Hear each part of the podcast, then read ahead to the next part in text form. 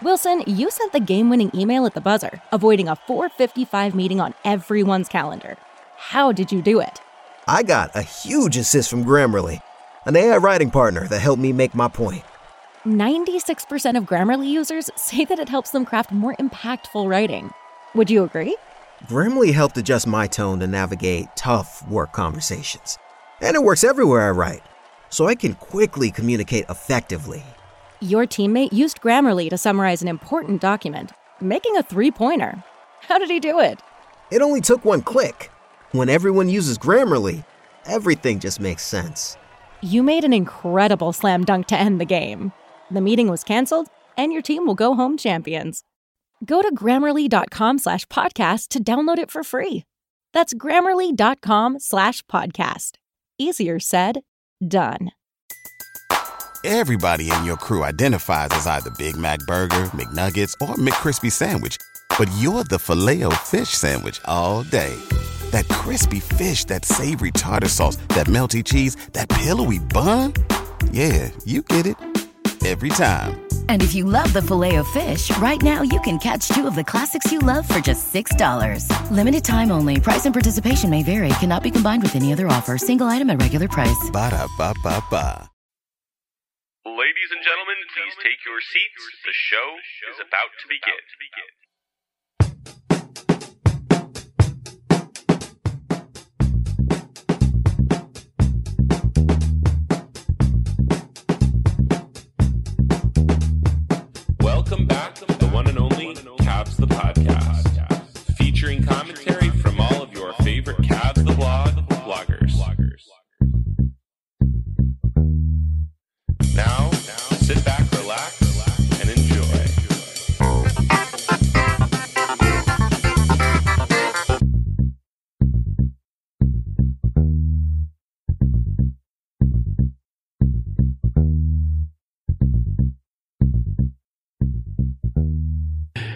Have you seen the South Park Made in China? Yes, I have seen the South Park. Oh my gosh. It's How so amazing was that? Great. Yeah. It's so Yeah. like the NBA is the best Yeah. part about it. Hart and LeBron on the plane going to China like days before the China thing happened. How like I still can't believe they should win like an Emmy just for that, like predictive power.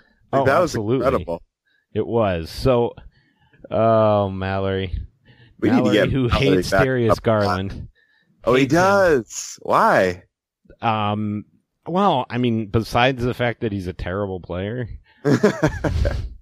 So Darius Yeah, I Garland think Mallory has loved terrible players before, hasn't he? that's true. That's true. How could you not love Dion Waiters? Yeah, I know. I love Dion.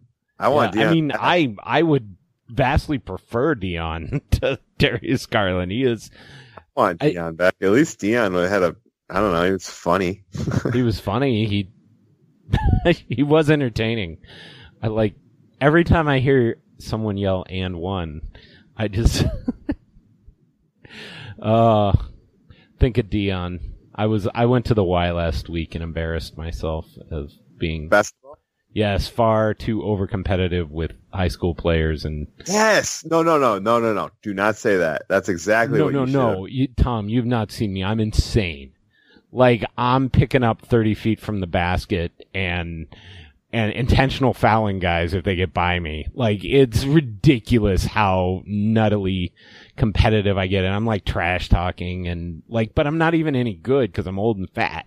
So it's just like you can't get you, that guy can't go left, he can't go left, he can't shoot, and then they would like like drill a 30 footer or and you'd finish left, and then the we finally like everybody got so tired of my ridiculous anti-competitive over competitiveness that everybody was just like totally just screwing around. And my team came back from being down like 13-10 or 3 to 10 and we were playing at 15 and it was like tied at 15 at 14 all. And then this kid just shoots this like 26 footer. And I'm in his grill and I kind of knock him off balance again. And he goes in he goes and one and I was like oh Jesus well, I loved. I loved how you were well, and here's the worst part about it. like these kids actually probably go to high school with my daughter, so my odds Oh, of dude, seeing now them you're embarrassing somewhere them, else, man. yeah, I'll probably show up and be her. Pr- it's uh, you still there? yeah. Yeah, it's uh, it it was ridiculous. Um, but but that rage is what fueled my uh, recap last night. My my over competitiveness and my want to see actual competitive basketball. Call me crazy that I don't want to root for team building. You know, I want to actually Uh. watch a basketball game. I want it to be the National Basketball Association, not the National Draft Pick and Asset Collection Association. Um, Yeah, and Team Building Association. Let's start an Fantasy Association. yeah, let's start crappy players so we can get a better draft pick association. Yeah. Well, we may not have any choice at this point. Oh, th- y- y- the the Cavs have choices. I mean, come on, that they literally have the shortest back. They I need to do some research, but I would be willing to bet you they probably have the shortest lineup in the NBA. Oh yeah, well, definitely. I mean, when the game that I was at, that's really why they lost is they could not get a defensive rebound in the Yeah. fourth quarter. There was a play where Giannis got like four boards to himself under the hoop, and he finally just like slammed home a furious two-handed dunk, and it just you could just feel like, yeah, one team when they want to can just be more physical, longer, taller, jumps higher. The Cavs really struggle. I mean, I thought Kevin Love got pushed around a lot too, and Yeah. Um, well, but- he definitely ever since he hurt his back, he's been pretty darn ginger. Uh, Yeah. Not really wanting to exert a lot of effort. And David Wood emailed tonight basically saying, I just saw the box score. Was Kevin Love just standing there the whole game? And uh, well, the, the Love- answer was yes. That is what Kevin Love was doing a lot of the game. Okay, I we finally have Ryan. Recording. Like, what is an internet kill switch for your VPN? Okay, VPN, virtual private I network. know what a VPN is. Okay. I Okay, don't well, know what an internet kill switch is. So one of the uses for VPN is to, you know, illegally download stuff. Oh, and yeah, and you put in your a different country code or whatever, and Right. and you can get an NBA stream for free, etc. Right. And so when you're doing that, you set up an internet kill switch. So if the VPN crashes for some reason, it knocks you offline so that oh yeah, yeah, yeah. I know what you're talking about. something and then get like a vi- and Oh then get, yeah, you know, yelled at by your cable so provider. so the man can't track you. exactly. Okay, got it now. I didn't know. really- See, I only use my VPN for legitimate purposes. Toiling, Oh. toiling away as a wage slave. It was I'm an kidding. accident that it was set up that way. Oh, okay. Accident. I see. I see. So uh, yeah, we have Ryan Yankee, and um, we were just talking about. Uh, we spent a lot of time BSing because we didn't actually want to talk about this game, but uh, the Cavs, yeah, they lost by what was the final score here? One ten eighty eight. Uh, a 22 point loss was actually a bit of a moral victory because they were down by 29 at one point. I Um, believe they have the worst point differential in the league now. Well, they ought to because as Tom and I were just talking, They've they, earned it. they also have the worst height differential. yeah, they do. Um, I- it's true. they Doesn't have to have the shortest lineup in the NBA. I mean, Yeah. the starting lineup, they don't feature a guy over six nine, and they have two guards. that Well, 6'1". yeah, I I don't know. I, that whole Larry Nance remeasuring seemed a little crazy because I was watching him during the game, and I'm like, how the hell is Larry Nance like six eight like they're saying? Because he looked taller than everyone else. I, I don't No, they know. dropped them to six seven. Remember- yeah, I just I don't believe it because I mean, But Well- LeBron gained an inch. D- Well, it's so eight- crazy, eight- but you eight- know, LeBron was hanging on a rack, like upside down, like with his ankles HGH. suspended, just HGA. yeah, the HGH drip, Yeah. just so that um he he would measure taller. Like who's it uh played for the Cavs and always had his toe on the line? Oh, I mean, That J.R. Smith cold, cold cocked when he was on the on the oh, Celtics. oh, Jay Crowder. Jay Crowder Yes. when he was at Yeah, the combine, like Yeah, he was always toeing the line. Oh God, that's such somehow a great. gained three inches in a measurement between like three days. Like, how does that even happen? Like, was he just in like on a planet with higher gravity or something before he got measured? Jay Crowder. Yeah, See, Jay Crowder. The LeBron thing, though, I can see making a little bit of sense because he hired all the people to help him with his back stuff. I can totally believe he does like some kind of inversion therapy Oh, I'm sure he does. the pressure from his spine. So he seriously could have just hung upside down for 20 minutes. He probably just got like gets and- spun around in a centrifuge for for like um 10 minutes every day just to stretch Mhm. himself out. I'm not sure how that would help, but sure, why not? I I don't know. I think if there's a wacky fitness thing, LeBron's probably done it. So if you're going to advocate centrifuges, I'm going back to my uh, alkali water thing. I mean, if it if it comes to fitness and recovery technology or hair replacement technology, LeBron has tried it. I mean, Yeah. let's just be honest. He's not doing so hot in the hair replacement technology. Yeah, he should get all with the Trump. money, all the money in the world can't seem to help him there. I know, and it it's like he just needs to let it go. Yeah, Like just go full on. That would be the move. Like the the reveal in uh, Space Jam Two should be that like when he needs to get his power to beat the Monstars, he he shaves it all down. Like Oh, that would be funny. And like Jordan like hands him the torch or something. yeah. He would never, he would never poke fun at himself like that though. But that would be funny. Uh, yeah, oh no, I'm not talking about funny. I'm talking about like super serious. you know, I'll in a Bugs Bunny movie. yeah, right, right. I'll give LeBron a little bit of credit for poking fun at himself in what was that movie, Trainwreck Yeah, or whatever, where he played kind of a goofy version of himself. yeah. God, I mean, have you seen him this year? basketball-wise, He's I don't an expect- absolute tank this year. He is. He Yeah. just is a beast right now. Yeah, Like he looks like he spent the entire offseason in the weight room. yeah, he did. and He is. He is. I mean, he answered the question: What can LeBron look like with like not going to the playoffs? I, I kind of saw this coming. To be honest, with you. I did not think the Lakers would be good, but I thought LeBron was going to be kind of crazy. Yeah, but last time I potted with you, didn't you say that they weren't going to make the playoffs? Yeah, I did. no, I we seriously did, thought and that. we I were probably that. Probably probably wrong, and we clearly just- overestimated the Warriors, who have Yeah. em- have embarked on the greatest tanking campaign since This the '97 Spurs. Yeah. Yeah, No, I, I, I did think LeBron would be good though, but no, I thought the Lakers would be a train wreck just because I didn't think they have enough depth. But LeBron's playing like an MVP, Anthony Davis is playing like an MVP, and other guys are serviceable. So Yeah, yeah. Well, I honestly They think look Rondo really good. really s- stepped up well with LeBron, and people Yeah. kind of worry about the too many passers thing. But No, I, don't- been good. That's never a thing.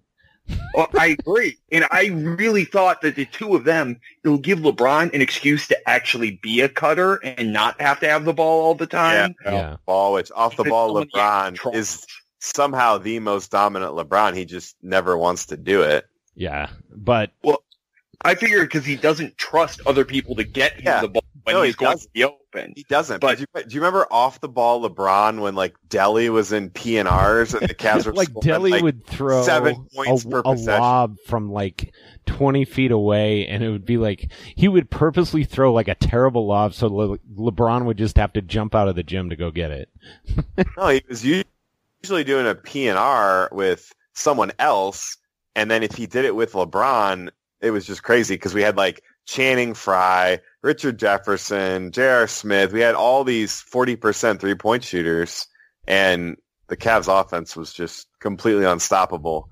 Basically, the Cavs offense was like the greatest offense of all time until they hit the Warriors. I mean, it was Yeah. it was crazy what they did in like 17, 18 playoffs. yeah no i i mean it was to me for the greatest playoffs ever Yeah. I mean Well, and then you look at LeBron catching the passes from Love, which obviously his outlet passes don't work nearly as well when he doesn't have LeBron as a yeah. receiver. well you know who was Oh, yeah. great at that too was J.R. smith Yeah, yeah. yeah, it's funny how Well, you you start up two the- six one guys and it's harder to catch outlet passes. I call me crazy.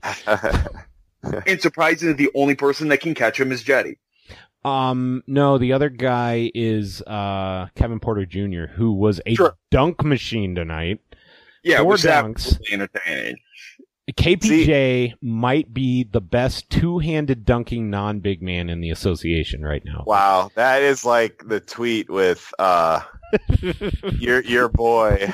Thad Young. Thad Young, yeah, like the most the most specific and the very qualified praise. collection of qualifiers.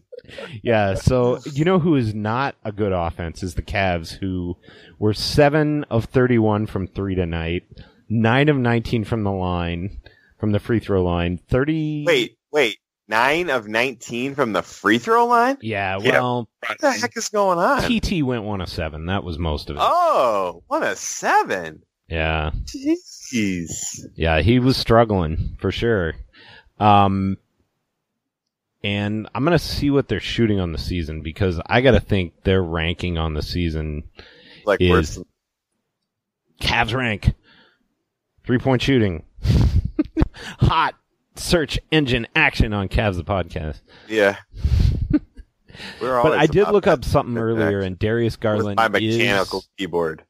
probably the worst uh, player that's getting any minutes in terms of BPM, box plus minus, in the association. Oh, box plus minus. Come on, Nate. Well, they don't. There's not enough out there for. There's not enough uh, use like- data for RPM use like- yet. Use like PER then.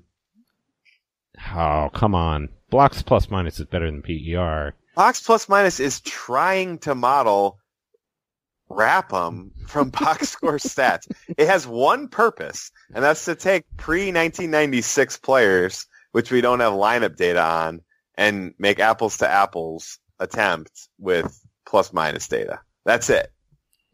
That's its only use case, Nate. Thank you. And Well, the stats so harsh on tanking teams that I well, that is also true. Like, it just the because those um, stats cannot measure effort. You do have Yeah. to go by the eye test a lot.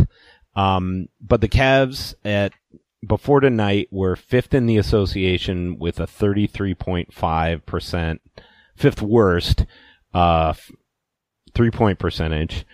Um, they are fifth worst on field goal percentage, and I think we all know they rate dead last in assists in the NBA. Mm. So, yeah, they, I, don't know the stat now, but what's really depressing too is the turnovers. Because I think the last Oh, time I did yeah. a pod with you guys, I think the Cavs were fourth or fifth in the league in turnovers per game. Like good, not you know, not the most, but rather the least. Yeah. And I can't even believe they're not in the bottom five now. well, when no one cuts and everybody just stands around on offense, it's just so easy to overplay the passing lane. Or there's only one action, so everybody knows where the pass is going.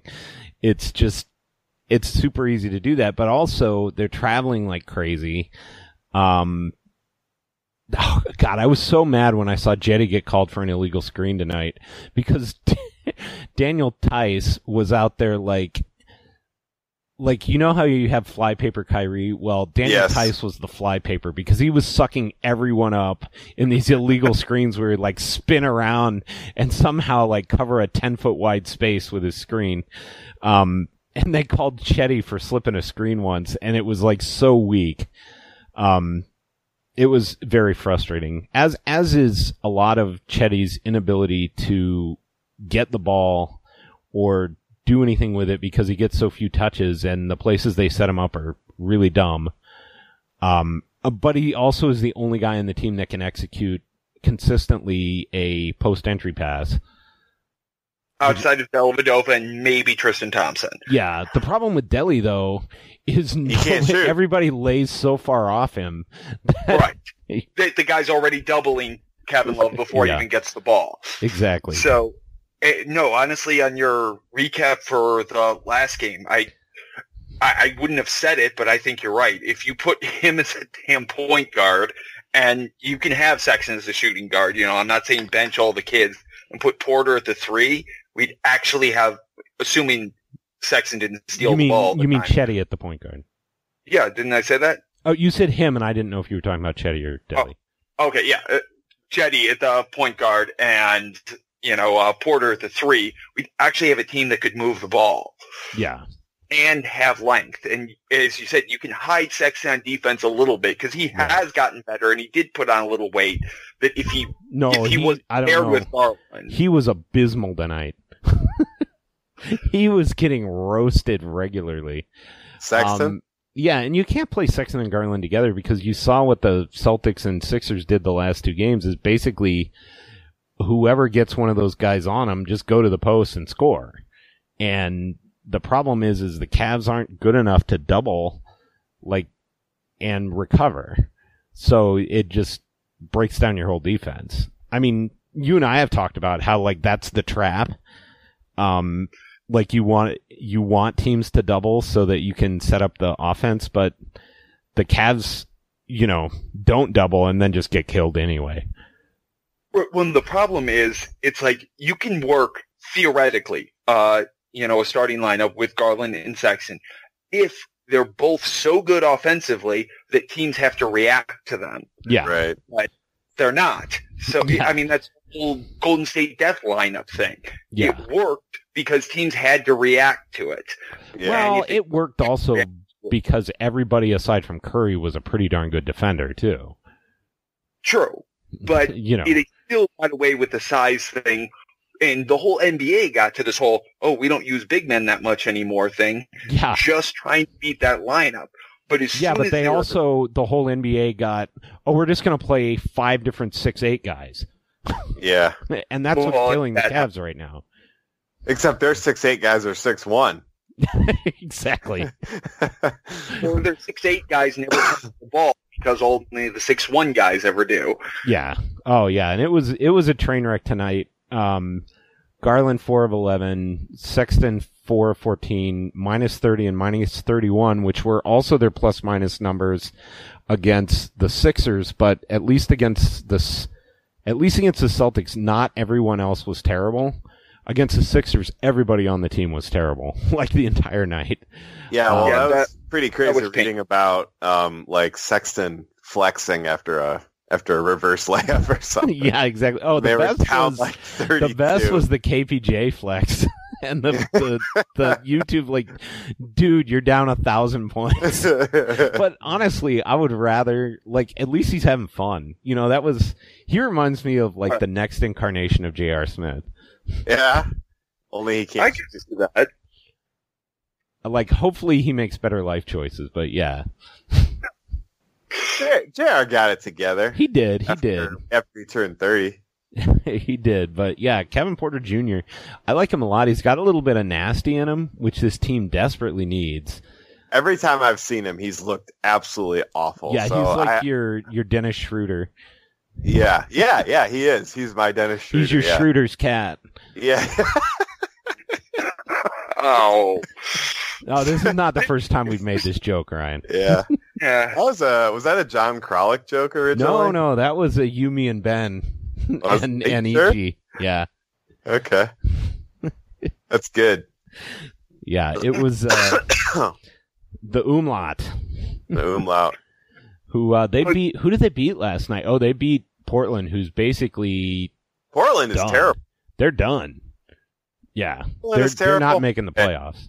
And uh, the other one I didn't see coming was San Antonio is terrible. Yeah, but they're on a stretch where they've been winning games. They have. So, yeah, they have. They've they've kind of gotten it together a little bit. Um, and plus they're they're playing the Cavs next, so Oh, well, you know they have another win at home, coming. yeah. Um, They're still only nine and fourteen though, but Yeah, they, but- they definitely have a chance to get back in it. yeah, they've Yeah, been that's winning games, not- and I don't think. I mean, the other thing is obviously no one saw the Mavs making a leap like this, like they. have. Yeah. Well, I mean, people thought they might be okay, but not like this. You're right. Yeah. Yeah, I thought they'd take a leap, but not not from you know out of the playoffs to contender. yeah. I thought it was like scary first round matchup was kind of where they were going to go to. Yeah.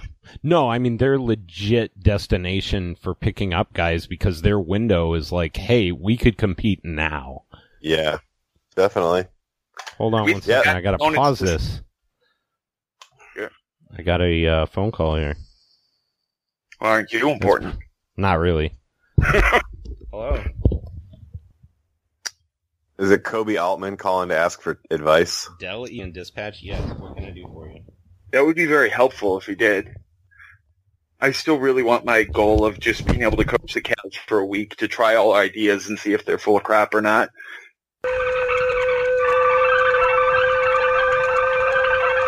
Okay. So yeah, we were just talking in the break. This is going to be like the most disjointed podcast ever, like even more than normal. Um, I don't know. We have a lot of podcasts, Nate. I don't know if we can award this one the best or worst or anything. no, most disjointed. yeah, I don't know. We've had some disjointed ones. yeah, uh, but we were just talking about the athletic, and so I think the athletic is what I'm going to put down is what is one of the NBA's rating problems right now. What? Yes, That's a hot take.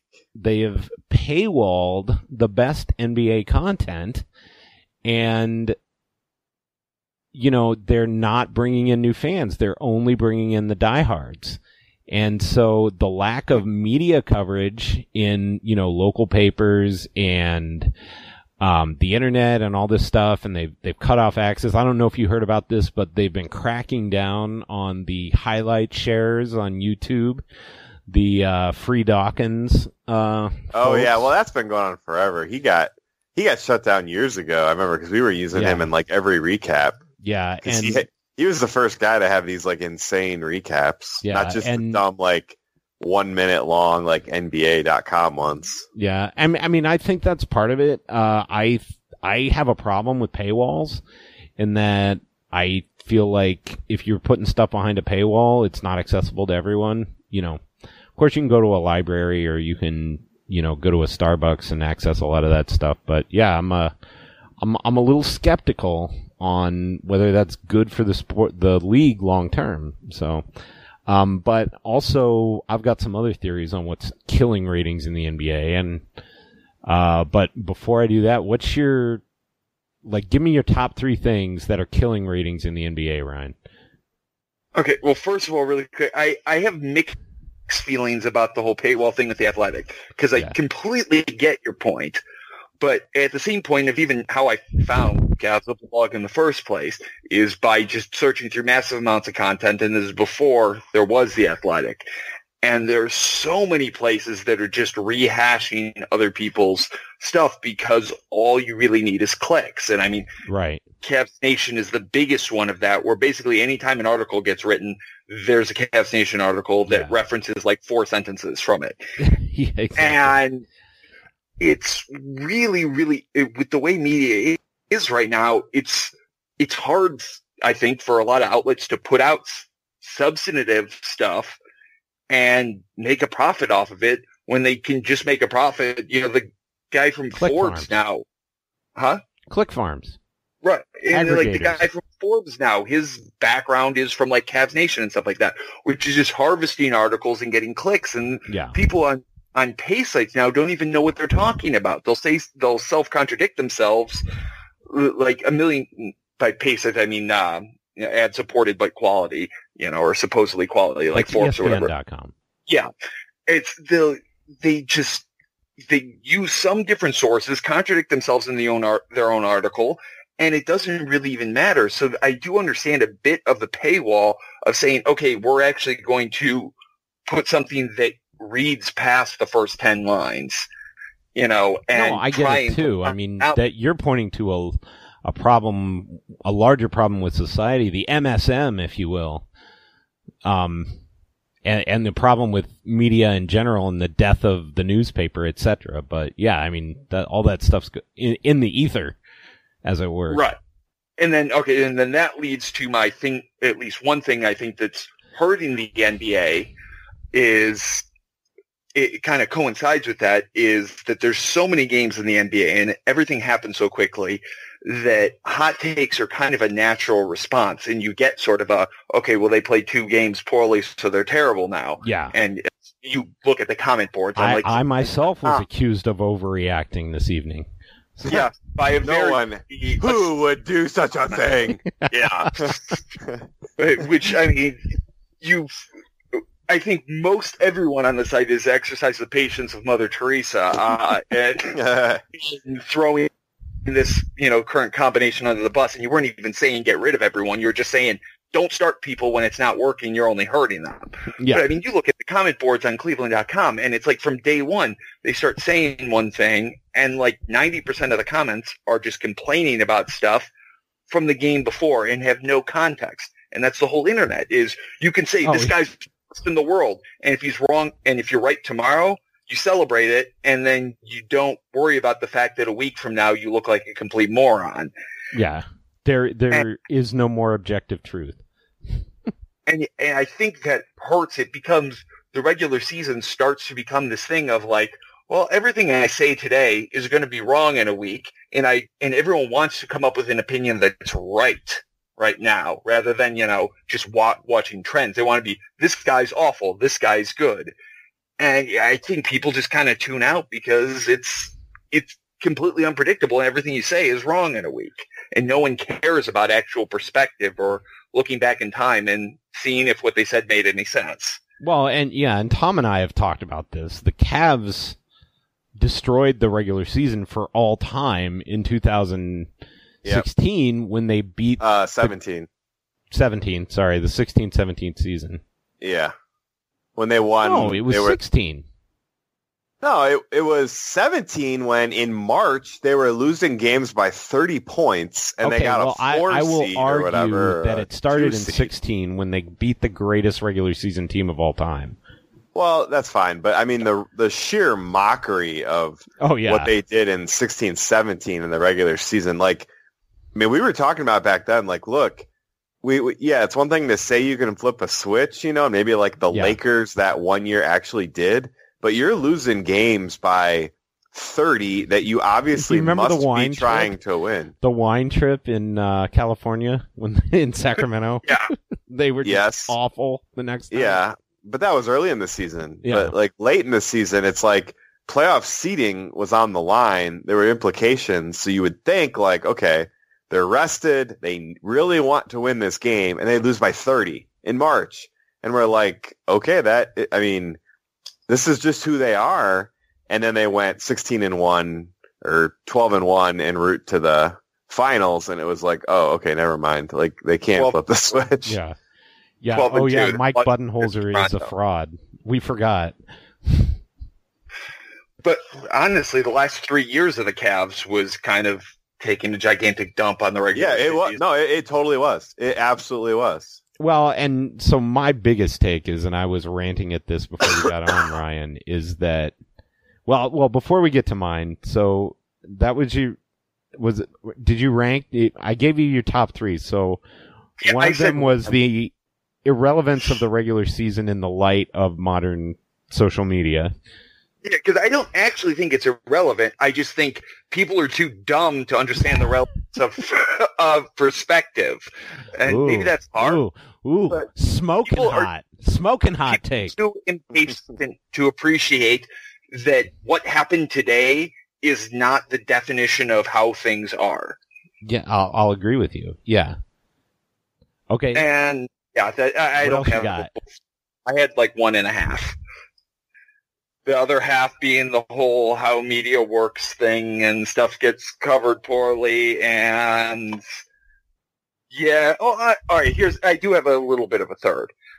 I think from my limited experience that the NBA goes through somewhat of talent cycles, and I think we're kind of in between two right now. oh, that's totally legit. Whereas I feel like two, three, four years ago, there was like 20 guys that you're like, these are the people that the league revolves around. And now we're kind of in that, okay, a lot, some, a good handful of those guys are starting to fade and get older. Then there's, there's still a core of like 10 people that kind of decide everything. And then a lot of people that could be one of the next people that's a superstar that the league revolves around. But I think we're kind of in a dip where we're starting to see who's really going to matter. And, you know, that's anything, if you want to say Ben Simmons or Doncic or, you know, even like Devin Booker or something like that. And even Antetokounmpo is just kind of coming up into his, uh, kind of thing from that. So I feel like part of it is just kind of a natural ebb and flow of the, these are the 20 guys that the NBA is about sort of thing. Interesting. Tom, give me your All right. top three. I know one Well- of them. Okay.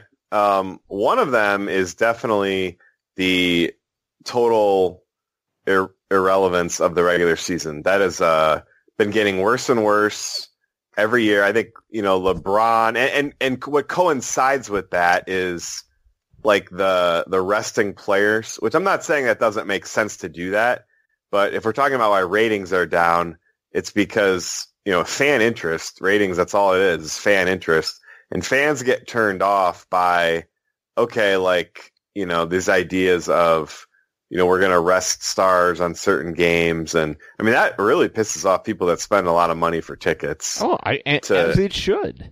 Yeah, Yeah. right. So, uh, and those two things kind of coincide because the only reason teams feel like they can do that is it's a value proposition. And they're saying to themselves, you know, what's more valuable, like a regular season win or the long-term health of a star when all you really care about is, you know, the playoffs anyway. And so now the rest is winning out. So that's kind of one. Um, two, I think I actually think the modern style of the NBA. Um, Oh, don't think oh, it's- oh, I guess I don't know one. I know two. Okay. well, I think you know everyone talks about oh this new like Steph Curry style is great, and it they're they're sort of like, um, you know, uh, why is it great? Well, because all the kids are now just jacking up threes, and it's like oh that's not evidence that fans like it. Like just because kids mimic what pro players are doing, that doesn't mean that you know the people that are paying the money to see the games, which are mostly going to dig the long ball. Is that's you're saying. exactly that's exactly right. It's not yeah, it's not chicks digging the long ball. And I just think you know you look And back I'm watching at this Bucks Magic highlight reel right now, and it's literally all threes. Like Yeah. Giannis jacking threes. And it's just it's just kind of I don't know how to describe it. It's just it almost looks more like a all star game. It looks more like a scrimmage. Like I've always found all star games to be boring as hell. Yeah. It's just like run up and Yeah. someone jacks up a shot, and it's a lot of talent, but no one's grinding for anything. I mean, Yeah, it- it- stylistically- competitiveness has been dialed down. yes, it except has. very occasionally. There Yeah, have been like- some massively great All Star games, like Magic Johnson's last one, with him going one on one Yeah, that was against Jordan at the end. years was ago. epic. Yeah, oh, I and know, I'm just saying. the highest rated that long, highest rated 25. finals. The highest rated finals by far was 98 Jazz versus Bulls, and they they've never been close to that. Yeah. And you think like, wow, I mean, obviously Michael Jordan, but the Jazz, like, and it's like, yeah, because you know what, Malone and Stockton played together for a million years. Everyone knew who the Jazz were. They were Yeah. kind of the same team. You didn't have like stars switching teams back then. Like players got so that that's you probably can guess all three of mine, Nate. My third one is the the what I'll call the player empowerment uh woke movement, which is this is what I mean by that. Player empowerment is driven by the union and the players, which that's fine. I mean, I'm glad the players are fighting for their power. But when the media gets involved and turns every story of, you know, bargaining and free agency and whatever into this giant, like, sort of quasi-activist rah-rah story about how great this is. And the rea- Unless that story is about China, and then they are conspicuously quiet. Yeah. But it's like, that's not good for fans. It's not good No. for fans when stars and all these teams are like, trade me to LA. And then a couple months later, it's like, turns out Anthony Davis is going to LA. Huh. Say what you want about how it Yeah. went down. But from the fans' perspective, it's like, why should I be invested in my team when let's look at the Cavs right now? I mean, if Yeah. you're a Cavs fan, LeBron being kind of a weird outlier because he's from the area.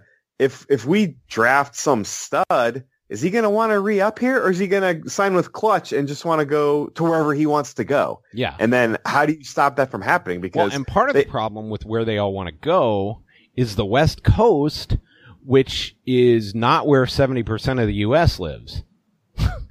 and Well, that's the yeah. other reason is, so one of the reasons is that most of the best players, you know, LeBron, Harden, Westbrook, uh, Paul George, Kawhi Leonard, um, they're all on the we- they're all in the West, and they're not where people actually live.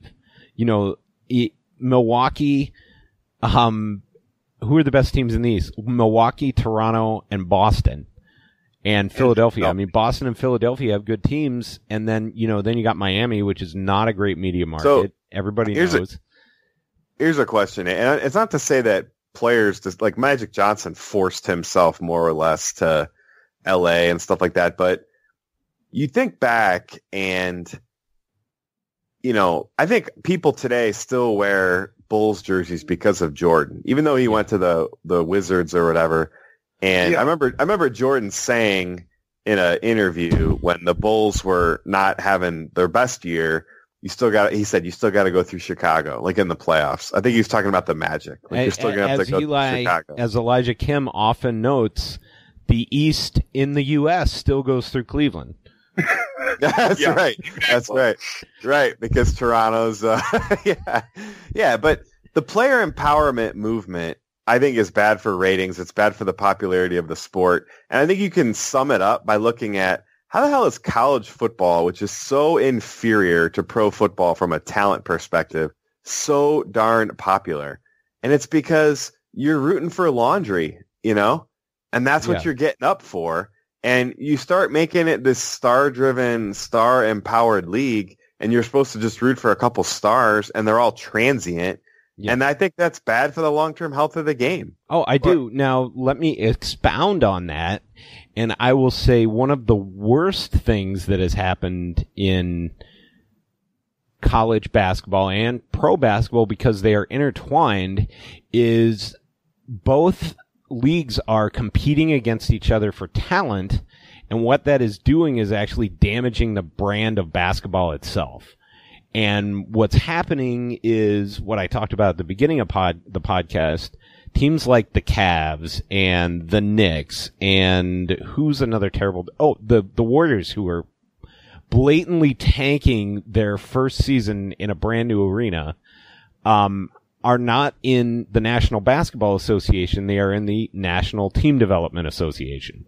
So they're drafting these kids that have played five games of college that nobody knows, that nobody cares about, and then they're plugging them into starting lineups to try and lose games on purpose in order to get better draft picks and further decimate the college basketball system. And what they ought to be doing rather than competing with college basketball is partnering with college basketball the same way that pro and uh, lower level clubs in Europe partner together to train and build up players and have a whole pipeline of talent and you follow players over years rather than and you're building the brand of both these college teams and the NBA and improving the quality of play in both rather than just you know a race to acquire talent that can't play yet and you don't have any way to develop them in a aesthetically pleasing way that fans want to see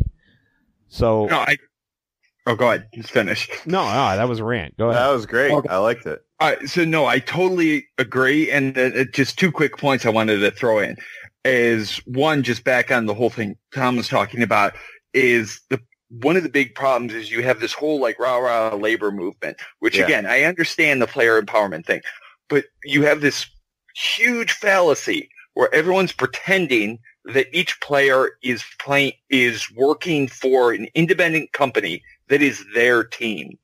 That's not the NBA the Los Angeles Lakers, for example, or Golden State Warriors are not a company unto themselves. If they went to go start their own league and then they just had to play with people that couldn't make into the NBA, no one would care. I mean, how many people still, you know, watch the Globetrotters?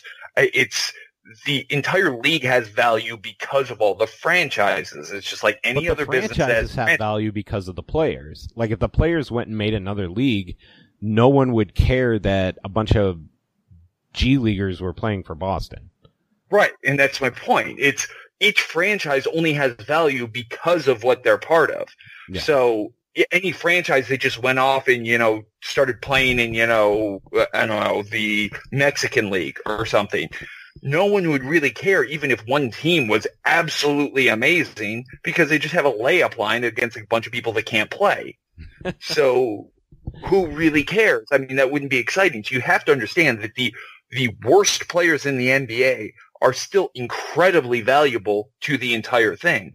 And this whole player empowerment thing, while it sounds nice on paper because you're comparing the stars of the league to what the franchises make. And you're like, oh, well, wow, the franchise makes a billion dollars. They're only making, you know, 50 million, whatever. But that's not really the case because when these star players are getting all these boosts, the guys at the bottom of the league are the ones that are the ones losing money out of it. And it's, it's the same kind of problems you run into if you want to start playing, paying college players and stuff, which I still think they should figure out a way to do. But it, it's just so many of these movements really only help the richest of the richer players. Well, I, I ah. agree that that's true, but that's that is a income inequality is a problem all across the political and socio-economic spectrum Right. of America right now. So I, I don't think we're going to solve that on this podcast. Although I'd like to try. That's a naughty problem, but I'd like to at least throw it out there. But then secondly, about your whole kind of competing uh, NCAA versus NBA, that's what I think is really cool about uh, the Australian League right now and things they could do with with the G League and with the NCAA and if they can get the G League to get a little bit more uh, See, I have the opposite take of that entirely. I think the G League is a terrible idea. Everyone hates the G League. Nobody goes to see the games. Who do they go see? They go see college teams. So make the college teams the development league, just like the NFL has done, and figure out how to make that work. And yeah, you might have to pay some players to do it, but you know, the NFL gets away with it because the players are quote unquote not physically mature enough to play in the NFL yet. But Well, I think that's a case with a lot of people that are in the NBA right now, as some of us might say from watching Cavaliers games. But rhymes with If- Garius Darland. Yeah. So if if or if and when the uh, the uh, college requirement gets lifted and you can start putting high school players in again, Oh, it'll be the worst thing that ever happened to the NBA. Which is where I think the G League has a chance to become a valuable thing. And this is where I'm referencing the Australia League, where the Australian League has uh, the provision right now. I forget it's called Star something or whatever, where you know they're pulling in people instead of going to college, and teams get a certain cap uh, exception if they're signing young kids, and they have certain amounts that they can use to sign like two to three players, I think it is, to their roster of people that are going to be NBA prospects. These things don't count against their cap hit. And they're allowed to bring a couple of them in to have sort of, you know, star players before they make it to the NBA. So and that's where draws LaMelo Ball is right now, right? Yeah, I think so. And yeah, so it draws some attention for the Australian League because these are the people that are the future of the NBA. So it makes people excited to watch. It also makes these teams not lose something for investing in these people. It gives the kids somewhere to go where they're actually making money for their skills. If they blow out their knee, they're not completely, you know, left in the dust for it. And they have a little bit to support their family without going through all the crazy NCAA Yeah, see, my whole point is make college that. Don't make, you know, Well, I just don't see that being possible. I see it much more possible to offer a stepping stone to the pros through the G League than to get the NCAA to say, "Oh yeah, you know what? Well, and that's why colleges should just leave the NCAA and just make their um, basketball teams contractor teams. But that's If- just me. I have crazy possible- ideas. No, if there were, I know it's not realistic and it probably wouldn't won't happen for a long time, but it won't happen until the NCAA starts losing a lot of money, or these colleges start losing money, and that's not going to happen till Nate, I have a fourth reason. I have more too when you're done. By the way, okay. I came up with what we were talking, but oh, go I've ahead. got more. and I don't but- I don't know how much like if this is the worst reason or that like it this doesn't matter at all. This is just my opinion. Like my doesn't jive with my tastes. But a very new phenomenon in the NBA is this fraternity, like where all the players are friends. Oh yeah. That is that is not something we the NBA we grew up with. I mean, whether or not No. they were actually friends, they sure as hell didn't act like it when they played. Yeah. And I think that I mean, sports is simulated war, and the reason sports is based on regional cities and teams is for the same reason it's popular in the first place. It's tribal. It's us against you, us against them. You band together and you do it regionally, and that's always worked. And now it's just it's more like the Globetrotters. It's like oh, everyone's just a everyone's just someone else's buddy. Like you know, we're all having fun here. You Yeah. know, it's That's- like well, that's okay, that's fine. Because he doesn't have Yes. friends on other teams. Yes, I love Giannis for the same reason. Yeah. I bet you Milwaukee's ratings are good right now. I bet you they are. Probably helps that they're leading the league in point differential, but I yeah, absolutely- Giannis is a throwback. They need to have more Giannis. It's funny how You know, LeBron, like more Steven Adams is. yeah, you could argue LeBron like saved the league. You can also argue he wrecked it because he LeBron banana boated the league. he banana boated it, he clutched it, he empowered it, you know, what what have you. And then the whole China thing, everyone's like, Oh, okay, yeah, you're just kind of a fraud. So all that stuff you were no, talking No, not about. everyone was like that. I feel like that needs to be shouted from the rooftops. Um, and that was such a missed opportunity for the cat for the NBA to be like to embrace its American fans, and they didn't do that. And I think that was a huge turnoff. It- to it- well, a yeah. lot, a big section of the population. Yeah, and I agree. in Your point about it being a metaphor for war is absolutely true. That I mean, that's a, the genesis of sport Mm-hmm. was, you know, you know, like you go back to like let's City fight State and not tore kill down each the other, city yeah. walls after they won, you know, because they weren't afraid of anybody else. I mean, that's that's how it works. Rooting that was for the Olympics specific- was so that you don't kill each other. You Yeah. run a marathon against a bunch of other naked Yeah. guys. Yeah, Right. yeah, exactly. And yeah, following just a star doesn't work because first of all, you can't even necessarily always watch your star unless you have league pass. But it's just Which you can't doesn't work. invested the And, same and way. your stars on a minute restriction. Yeah. Right, and you end up watching more to watch your star get his than you do to watch the team win. Yep. And that, that's where I, I've tried to forcefully put myself into the rose-colored glasses or wine, wine and gold-colored glasses of, okay, how can I look at this in a way that I'm still really about the Cavs? And I understand sometimes it's really a reach, and sometimes I even get mad at myself. But I feel like that's the only way I can still feel comfortable really giving a damn. Well, the NBA media really makes this all bad because every time, every time a player is like, okay, well, I'm going so and so, and then the, what do the fans do at the next game? They boo, and then you get like a hundred, you know, clapping seal posts about, oh, the horror! Like, how could you do this to someone? You would never do, you know. I bet you've gone places and you didn't necessarily live where you grew up, and how dare you tell these athletes, you know, who Yeah. and it's just Yeah, like, are you so kidding me right now? Well, I Or wrote an article about this, like Well, it's when just- I- KD left Oklahoma City.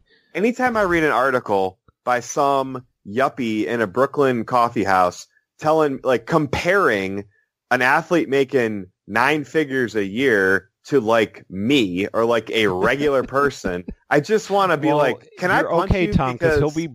the Odds are he will be bankrupt two years after he's out of the league. Well, it's just like it's so ridiculous to compare like an NBA player and the salaries they make and the business decisions they make with Yeah. well, you have the freedom to do it's like okay, yeah, it's not exactly the same. I'm not exactly the same as Kevin Durant. And there's this a is couple so there's a couple slight differences. This is so different because, you know, Ryan was saying a minute ago that it isn't every corporation against every other corporation, but actually it is because every single player is a corporation. And so they're all about increasing their own value. That's why you see guys, oh, I accidentally shot it a second after the shot clock was over rather than shoot a half court shot before the, the halftime buzzer because it might lower my It might lower their yeah. Effective field percentage. Right. Or, And it- or and- Jordan Clarkson seeing that he's going to get subbed out, and so he jacks up the next two shots. Mhm. Right, And it completely ignores just basic, even like Adam Smith governing dynamics. Uh, Oh man, we're going deep now. We're we're getting academic. How about, in the words of uh, of Ben Affleck in uh, not Ben Affleck, uh, Matt Ben Damon in How Do You Like Them Apples? yeah, okay. A little Good Will Hunting action going on here. Basic governing dynamics is everybody working for their own best ends doesn't actually work. Everyone Right. thinks that's what Adam Smith said about capitalism. It's not. He actually said the same thing. It's everyone working for their own benefit and the best of the group. If you don't have the best of the group, everything falls apart. Yeah, because you just have everyone undercutting each other and screwing people over and just getting the bag rather than actually worrying about like, oh wait, but if I help them, then that creates a sustainable. Oh yeah, never mind. That's too much effort. Yeah. Well, and that is what we wrote about. You sound like you've been to college recently. we need to, us old fogies need to get those ideas hey, out I'm of your going back head. to college, Tom. So Back to school, I- Nate. I have to go back at some time to actually get my degree, but yeah. So what I was going to say was that um, we wrote an article about this, the Hinkie letters, and that was a big takeaway from the Hinkie letters is that tanking is a gigantic free rider problem for the economic model of the NBA because if you're not all working together, it becomes a race to the bottom, which is how you end up starting two six one point guards that combine to go eight for 25 tonight. I mean, it's just, it, it reinforces ridiculously bad decisions in terms of team building for the sake of, it's a race to the bottom, basically. You know, Well, you- and part of, part of that isn't just like, you know, quote unquote execution tanking. It's also decisions that happen all year long. Like, no, we're not going to overpay for this middling free agent, like this Yeah. George Hill type player, because we're not a competitive team. yeah, so and, that's and really what's that- happening That's is the baseball. sort I mean, of- you're seeing the Cleveland, the tribe right now with Lindor. Teams basically decide how to time their ascent based on when they're, you know, what when are our best players going to be in their prime and under contract? Okay, now we'll sign like the George Hills of the world. Yeah. Right, But when- and otherwise it creates a middling middle class of the NBA, which is this other thing.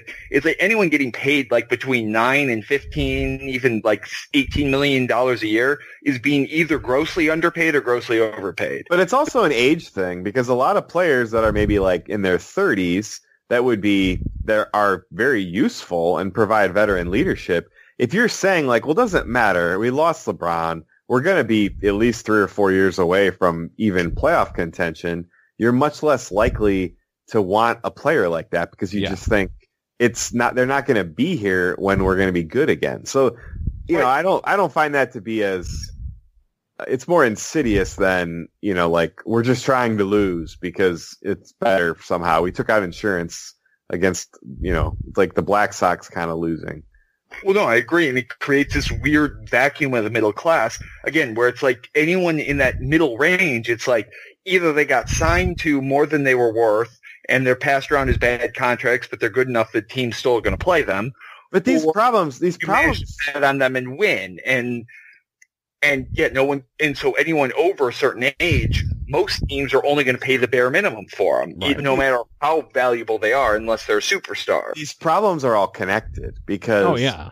if you if you draft a good player or you sign a good player and you think like this guy could be a cavalier for life you're much less likely to be even in that kind of decision space where you're trying to like time your ascent for the rookie contract of your generational talent that you hope to get right, Right. it's like well why? I mean make start with the assumption that if you you know hire a player and you'll pay him the most you can pay him that he would go for on the open market that he will stay with your team. The problem is that doesn't exist anymore because players decide i want to play in a warm climate. I want to play where it has better tax advantages. I want to play with lebron. I want to play in a contender. They you know whatever. There's all these reasons why players are deciding exactly where they want to go and that just completely upsets the balance for any kind of team trying to you know put together some kind of sustained excellence and so that's when you're going to get all this kind of stuff where You have the thinking, Morris like, going to the Knicks.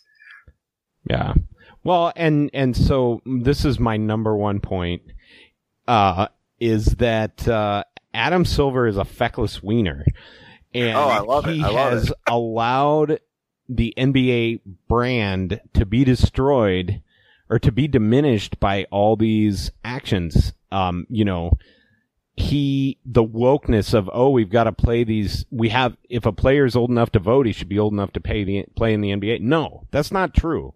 You it's not helpful to have five guys at the end of your bench that don't know how to play basketball. It's not helpful for the brand of the NBA to have that happen. Why would people want to watch that you know why would people want to watch a team that just comes down and jacks a three every time you know that is the problem you're not making good business decisions for the current and future health of your brand, you are making decisions that don't make any sense. Plus, you add in these things like the NBA has never made League Pass work. Like how 15 years in, League Pass is still a joke that it never Yeah, worked. that's insane. Yeah, The it one is. you It added. is. Yeah, I mean, how have you not ridiculous. fixed this issue? It is YouTube ridiculous. TV exists. AT&T, there's all these streaming channels all over the internet and you can buy one of five or six different streaming channels, yet they can't get NBA TV working. Right. You know, You have it's ridiculous. Crackle- Or NBA League Pass working. Yeah, it, it, it makes the whole NBA's wokeness be a mockery of itself. Yeah. Well, and I- not only that, it's like, so now the NBA has embraced gambling, but why would you ever want to gamble on a team that you don't Oh, yeah. know whether their best players are going to play? Yep. You don't know whether they're just actively tanking. You know, like, Right, and that's where they made Yeah. the new things about the height things, and now you have to announce the starting lineup a little bit earlier. But it, I mean, it's all really tiny, tiny band aids. yeah, exactly. It's, Really yeah, you're big. putting lipstick on a pig. Oh, so Yeah. can I get to my number four reason that I came up with as we were talking? Boy, this is just the bag on the NBA podcast. Okay. No, Podcast. it works. I mean, we don't have a lot of happy stuff to talk about, so That's true. So It is obnoxious that the NBA thinks so highly of itself and the NBA media thinks so highly of the NBA and that every time a star leaves a franchise and their fans are crushed and they do something like boo or something like that or one guy Yeah. burns a jersey that all these like shame on you pieces come out from everyone. And Yeah, I just want to exactly. Like I, Yeah. like I get it. You you like that the players like you, right? It's you okay like to that you boo. can- boo means you're you like- passionate. well, boo it's- means it's you 'cause- care. You're spending No, money. it's because You're all engaged. of the it's because all of the journalists, because of either their ideology or because they like being liked by the players, don't have a spine. They're unwilling to say like, "Wow, this really sucks for the fan." They don't write for the fan anymore. That's No, what's no, crazy. Only only your boys here at CTB that'll That's right. that'll call Collin That's right. Sexton young bullshit. That's Um, right. only those guys. We're here for you. We make Ones no that- money. Don't we make no money. We to be mi- fair, that is why I minus found you guys. we make minus money. That is why I found you guys, and why I kept reading, and why I uh, attached myself to you. We Angry old minus, minus hosting costs plus a plugin or two here and there for WordPress. But I'm great at wasting money, so I really wanted to hitch my wagon to that. So Well, there is, you know well, though? you were it in is, several it is, bands, so you do What's crazy know is- all about. and I ran a bar. So It is, it is crazy though how we haven't changed in 10 years and Yeah. we've seen so many frameworks and formats come and go. And in the end, it's like we're still pure. like we haven't been tainted. There, there is our subtitle. We're still pure. all right. So my Fresh gripe since 2007 and pure. and still pure. or 2009. Still, still pure. All right. So my fourth gripe, of which I, I do really think this is something that's hurting the NBA, is officiating. Oh, And yes. not in the way you think I'm going to say it. I'm not. My complaint is not the refs suck or the refs screwed up. They do that plenty, but you know that's just it's gonna happen. People are to happen. human. right. Especially with a game as fast paced as the NBA, and especially if you're not trying to have the game slow down to a crawl. Problem I have, and it's my biggest problem with basketball, despite the fact that it's my favorite sport, is the only sport I can think of where breaking the rules is part of the game. Where it, where literally, you know, try, you can say to a player about a player, "Wow, he's really great at getting to the free throw line." That's absurd. Going to the free throw line, that's supposed to be a punishment for breaking the rules. I, I mean, it, I, you hear in football, that guy's really great at drawing pass interference. It's just, I, I mean, you have little bits where it drips into other sports, Yeah. a tiny bit. But I mean, you don't have, oh, that guy's great at drawing a balk in baseball. It's just, it's not what it is. But it's become this huge Drawing thing. a balk. Sorry, I thought that was funny. Speaking of I things feel like that that's the comparison. feel like other things is you ever hear watch a game and you hear an announcer say with excitement, "This is a playoff atmosphere," and you're thinking like, "Wow, you're basically openly stating that intensity in a regular season game nowhere near matches the intensity in a playoff game." Yeah, fair enough. That goes to every sport. I, I do get your point, but that that's drifting a little away. I don't. I don't know if I agree with that. In football, I mean, you better win most of your games, or you're not going to make the playoffs. Like you don't. I get that, but I mean, still, all week on the radio, uh, every time I accidentally listen to talk radio, it's, well, you know, the Browns, if they could get into the playoffs, it'd just be great to have those guys see playoff atmosphere for the first time, and you know, blah blah I mean, Ohio State played one bad half, and they dropped a spot in their rankings. So I mean, you can't take. You can't not be intense at any time. You need to put up 80 points on like Miami of Ohio, or else you might not get enough style points. And the NBA has a Yeah, huge, Miami of Ohio. My dad went there. they have a huge regular season problem. I mean, that was the first thing we all talked about. Yeah, But I just think a lot of these things are connected. Oh, But- they are all connected. I mean, yeah, and no, and and it's the reason that James Harden is destroying scoring right now, scoring 38 points a game, and no one cares because everybody knows that you know a fourth of his points come off bullshit fishing for fouls. and the other half come off like step back threes, which Yeah. just I, it's it's great and it's amazing display of skill, but it just doesn't feel like a battle. It doesn't feel Yeah. like he's battling So, against anyone. John it like Hollinger he's figured out how to a- break the game. John Hollinger had a great idea the other day, and it was basically he said the three free throws for a foul on the three point line is one of the worst things in the NBA right now. Um, A, it takes forever to shoot three free throws. B, it is encouraging players to just flop and fall over and all this stuff. C, it's diminishing defense and competitiveness.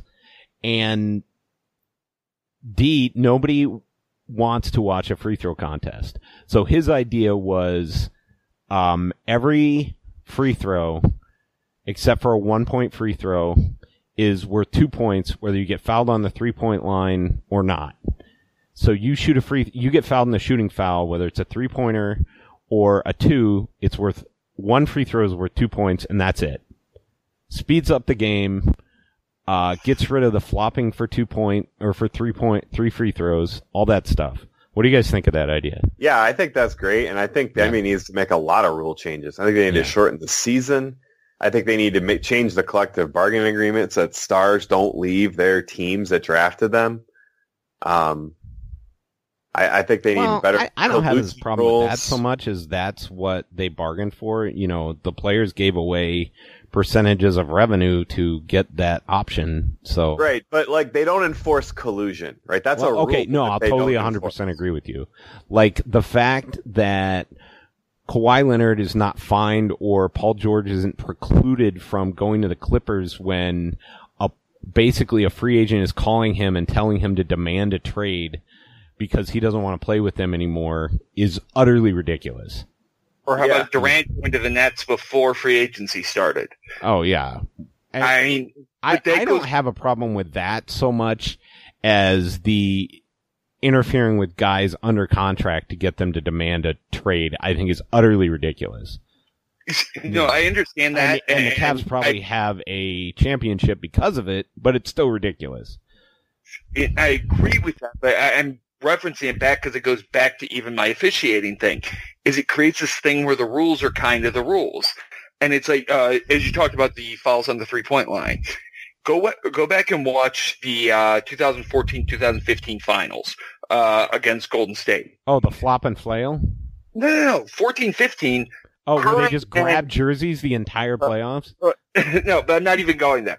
If you watch 14-15 versus 15-16, 14-15, you did not have Curry and Klay Thompson flopping every time they took a three.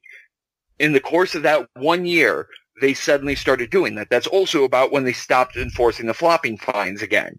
But you look at those two series back to back, and it's like, holy crap, they suddenly just start falling down every time they take a three.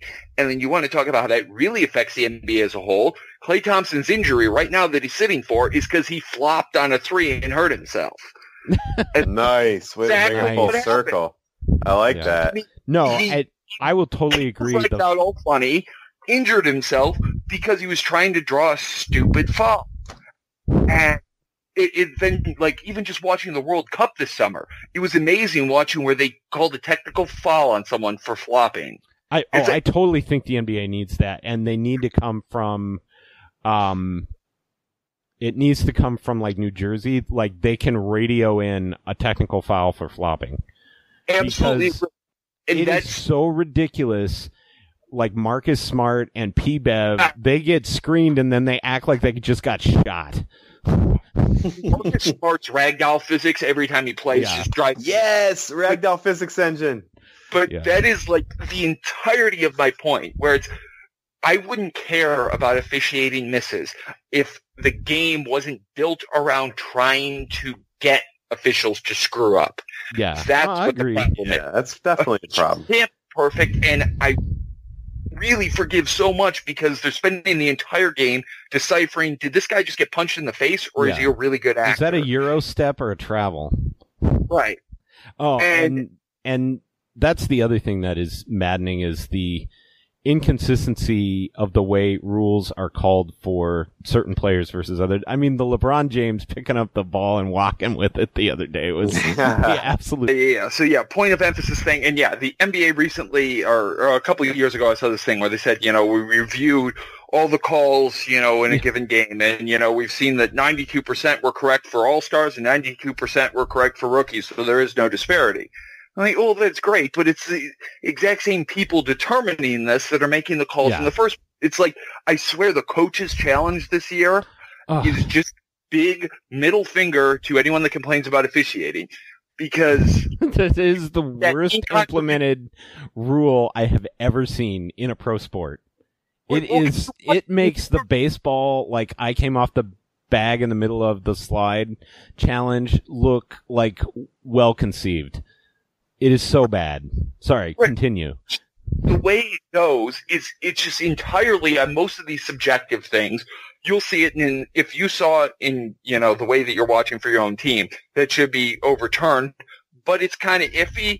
You know they're ju- they end up just keeping their same call. I, I bet you they've overturned less than less than 25 percent of calls this year. Well, and no one And I- knows where you can call it and when. Like, Right, and it's so confusing, and almost every single time it's a complete judgment call. I mean, it's that whole Kevin Durant charging into LeBron thing. Uh, Oh, here, Kenny Mauer. the people that that could have screwed up the call are the people covering their own Yeah. cuts in the process. So at the end of the year, you're going to have the NBA say, "Well, we tried it for a year, and it just slows down the game, and it proves that we're right ninety blah blah blah blah blah percent of the time." So because you know, Adam well, Silver is a feckless wiener. Right. And all that away because screw it. Refs are going to mess up. I'm cool with that if you just stop making following such a part of the game.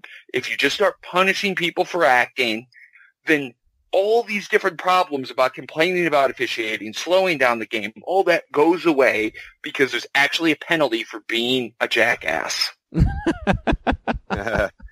Put that on. Uh, well, pillow. well put. So I, I will say the other thing that drives me insane about the challenge rule is that like all these old coaches don't understand it, and like the one the other day where John Beilein challenged a call when it was nine to three in a game. I'm like, why? If you have a challenge. Why would you ever waste it when it's when you're down six points in the first quarter? like how how is that going to help you? And then points in the first quarter are worth the same amount as points in the fourth quarter, Nate. I, I think the whole Well, point that is, is though, also true. But let let me. So and then beyond that, so the converse of that is the Cavs have a challenge at the end of the game against Philly. Um, Joel Embiid's lying out of bounds. They don't use it. Um, to get a second back on the clock, and then they can't use it when there's a goaltend against what was it, Orlando? Yeah, which they the Was it Orlando or Milwaukee? It was wrong. Orlando. Okay. Yeah, and the two minute report said like, yeah, they we called that wrong. Oh, and Cedi got fouled. You probably should have Right. won this game. Right. Yeah. And it's like it, it but I think the whole thing about like Beilein using the first quarter, and I've saw, I saw when we played the Knicks, Fizdale used it super early. I think most coaches have realized like, well, it doesn't really matter. We're kind of screwed anyways. so I think it's become the equivalent of a coach taking a technical. It's the coach saying to the team, "I believe it's like you're a free right." timeout. Yeah. Or Right, I believe you. Yeah, I'm going to review this because I believe in you. Right. And I think it's just the same thing as a coach is going up to the ref and swearing in his face. It's just him saying, I have faith in my team. That That's all it's become. I Yeah. mean, 22, 23 games into the season, it's become, you know, a token gesture. And it's sad, Ooh, A I token think gesture. I like Could it. help. But Yeah. So so if we beat the NBA to death, I yes, feel like let's keep going though. They deserve it. I feel like okay, what's so what's one good thing about the NBA right now? Because I feel like we got to talk that- it up a little. I think the talent level actually is really high right now. Yeah, I'll agree with you. Although I do think it at the top end, but I do think there's a lot of people sitting on. Maybe it's just because I watch the Cavs every night, but there's a lot of people. There's a lot of young players that seem really raw, but most of them play for the Cavs. right. Good thing about the NBA. The 14 second reset. I like Oh, it. yeah, I like that. I I like hated it when it came out, and it is the like best it. thing ever. I have one issue with the 14 second thing. I really don't like if you take a shot with 20 seconds on the clock, it hits the rim, it goes down to 14. I think that's silly. That is silly. That really annoys the hell out of me. Other than that, I think it's great, but that But it, Au- it, it would be hard to do the other way. Like, how do you just not reset it till it goes to 14? you just ignore the fact that it hit the rim. Huh. It's not like the rim has a magic trigger that resets it. A shot mean, clock decrementer, if you will. Obviously, someone has to hit the button. That's why sometimes they can't tell if it hits the rim and they don't Yeah. reset it. So I mean, no, I but just it's like a great rule. simple. It is. It Other has that- increased the number of possessions in the final two minutes, which is fantastic. it helps speed up the game in the final Yeah. two minutes. It gives less of that, oh, you know, just take a clinker Prevent shot, get it offense. bound. Yeah, it's that is one thing I really like that they've done recently. Yeah. The other thing that they've done, I I do feel like the last two minutes is even worse than it ever has been with all the replays. Like you, like that Cavs game the other day, where do, did you recap that one, Ryan? The Orlando game. Yeah, where they just, or no, that was my, uh, David. David recapped that one where they just repl- they went to four different challenges in the last two minutes and it took so long. And it's like, Oh, is the this out-of-bounds really one? worth it? That we kept winning. Yeah, they kept winning them, but it was also like, is this really worth the time we are investing in this? Yeah. they won all those challenges, but yet still they got the goaltend and the foul wrong. Yeah, and not to mention, yeah, they blew like, oh, well, no, this is the Miami game, so that's not the Oh, goaltend okay. one. Sorry. Uh, but that game, there were like 985 blown calls beforehand, which I felt like, you know, when we finally got those four calls in a row at the end was like sort of balancing in the scales, but yeah. already kind of screwed at that point. Yeah, totally. So one of the things that I enjoy about the NBA is uh, super petty Chris Paul.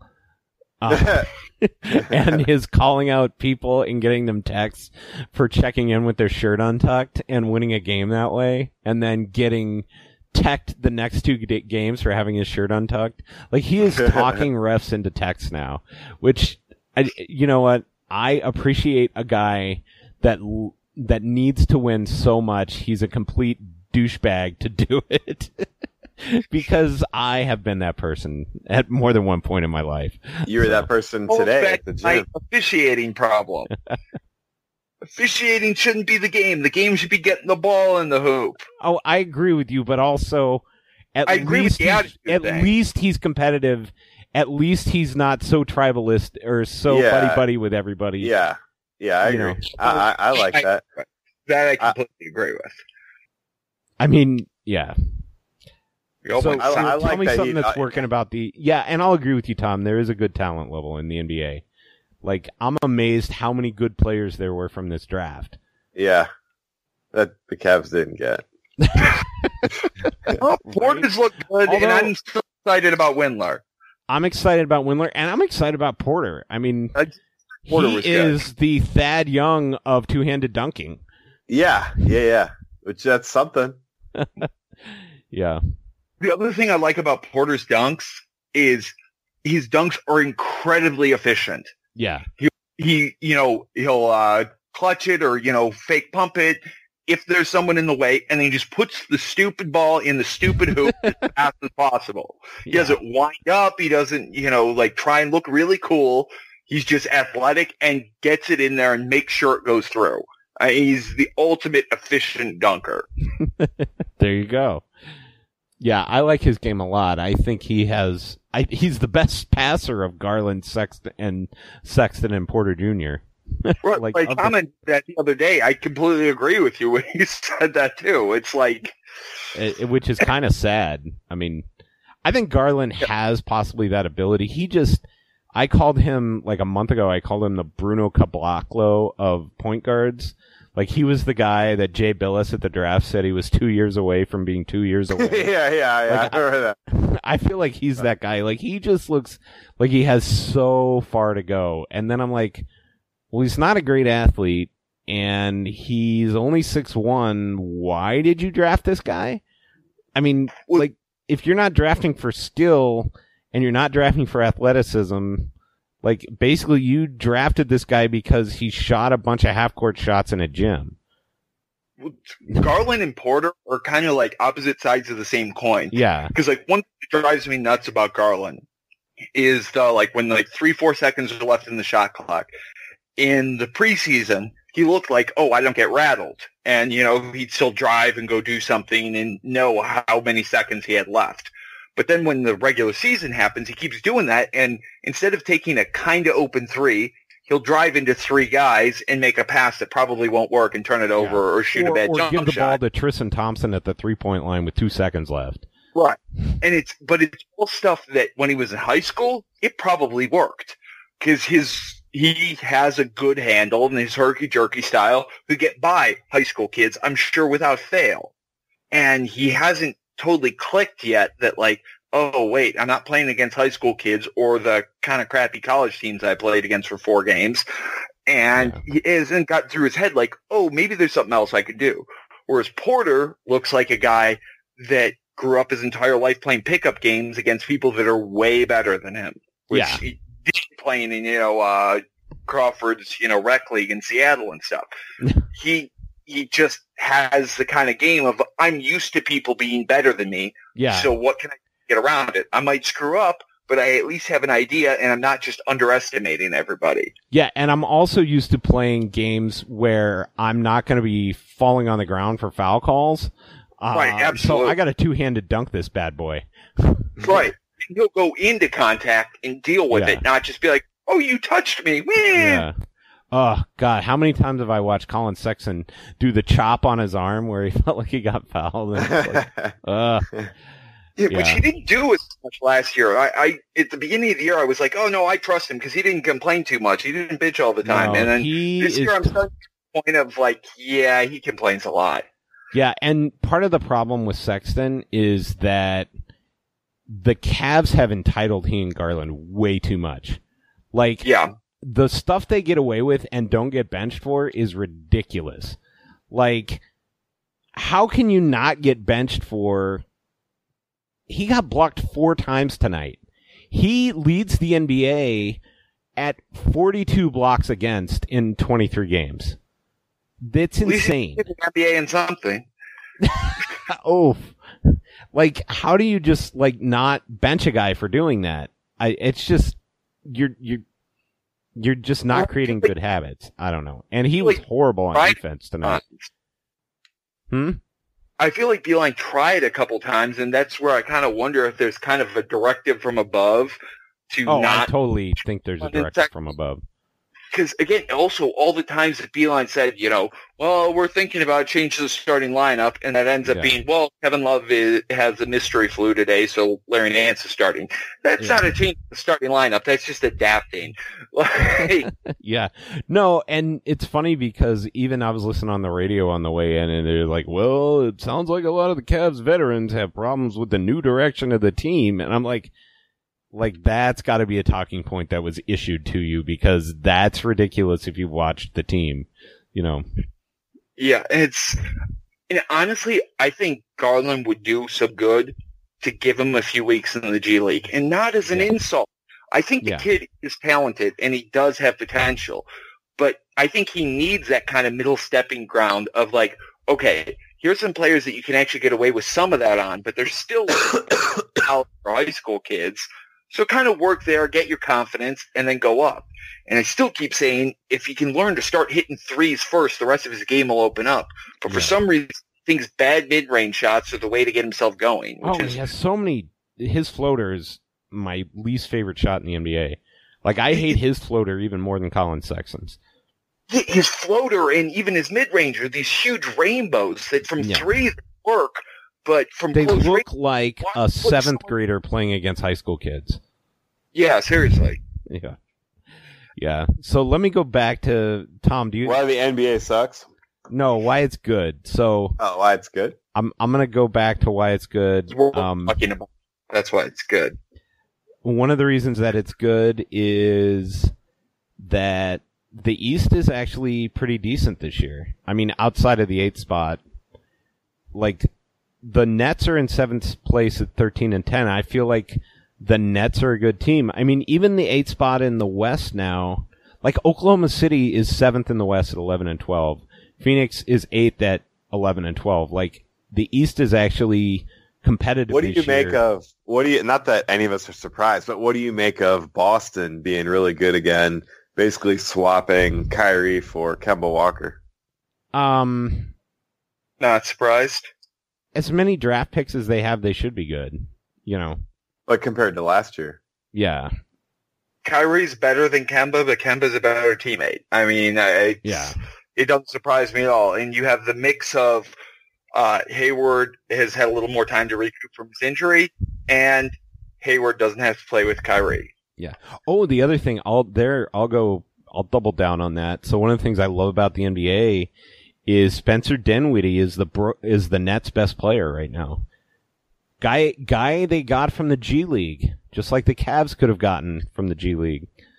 You know, that's that's one of the things that I love about the NBA is so many players are good that were not elite draft picks that basically made themselves into the players that that Yeah, that's they true. are. No, that is really exciting about the league. I agree. And you can have someone that people can totally whiff on and not expect, and you know have Kendrick Nunn Yeah, and show up and be like, "Holy crap, this guy can really play." Yeah, yeah, I, I, yeah. That's one thing I like about the NBA. So uh, let- let's do the same thing for the Cavs. Um, what's one thing you really like about the Cavs right now? And this this one's probably a little bit harder. Um, I really like just the Cavs' commitment to honoring their franchise. Um, with the game I was at, you know, they made a big deal out of Jim Chones' 70th birthday. I thought that was really nice.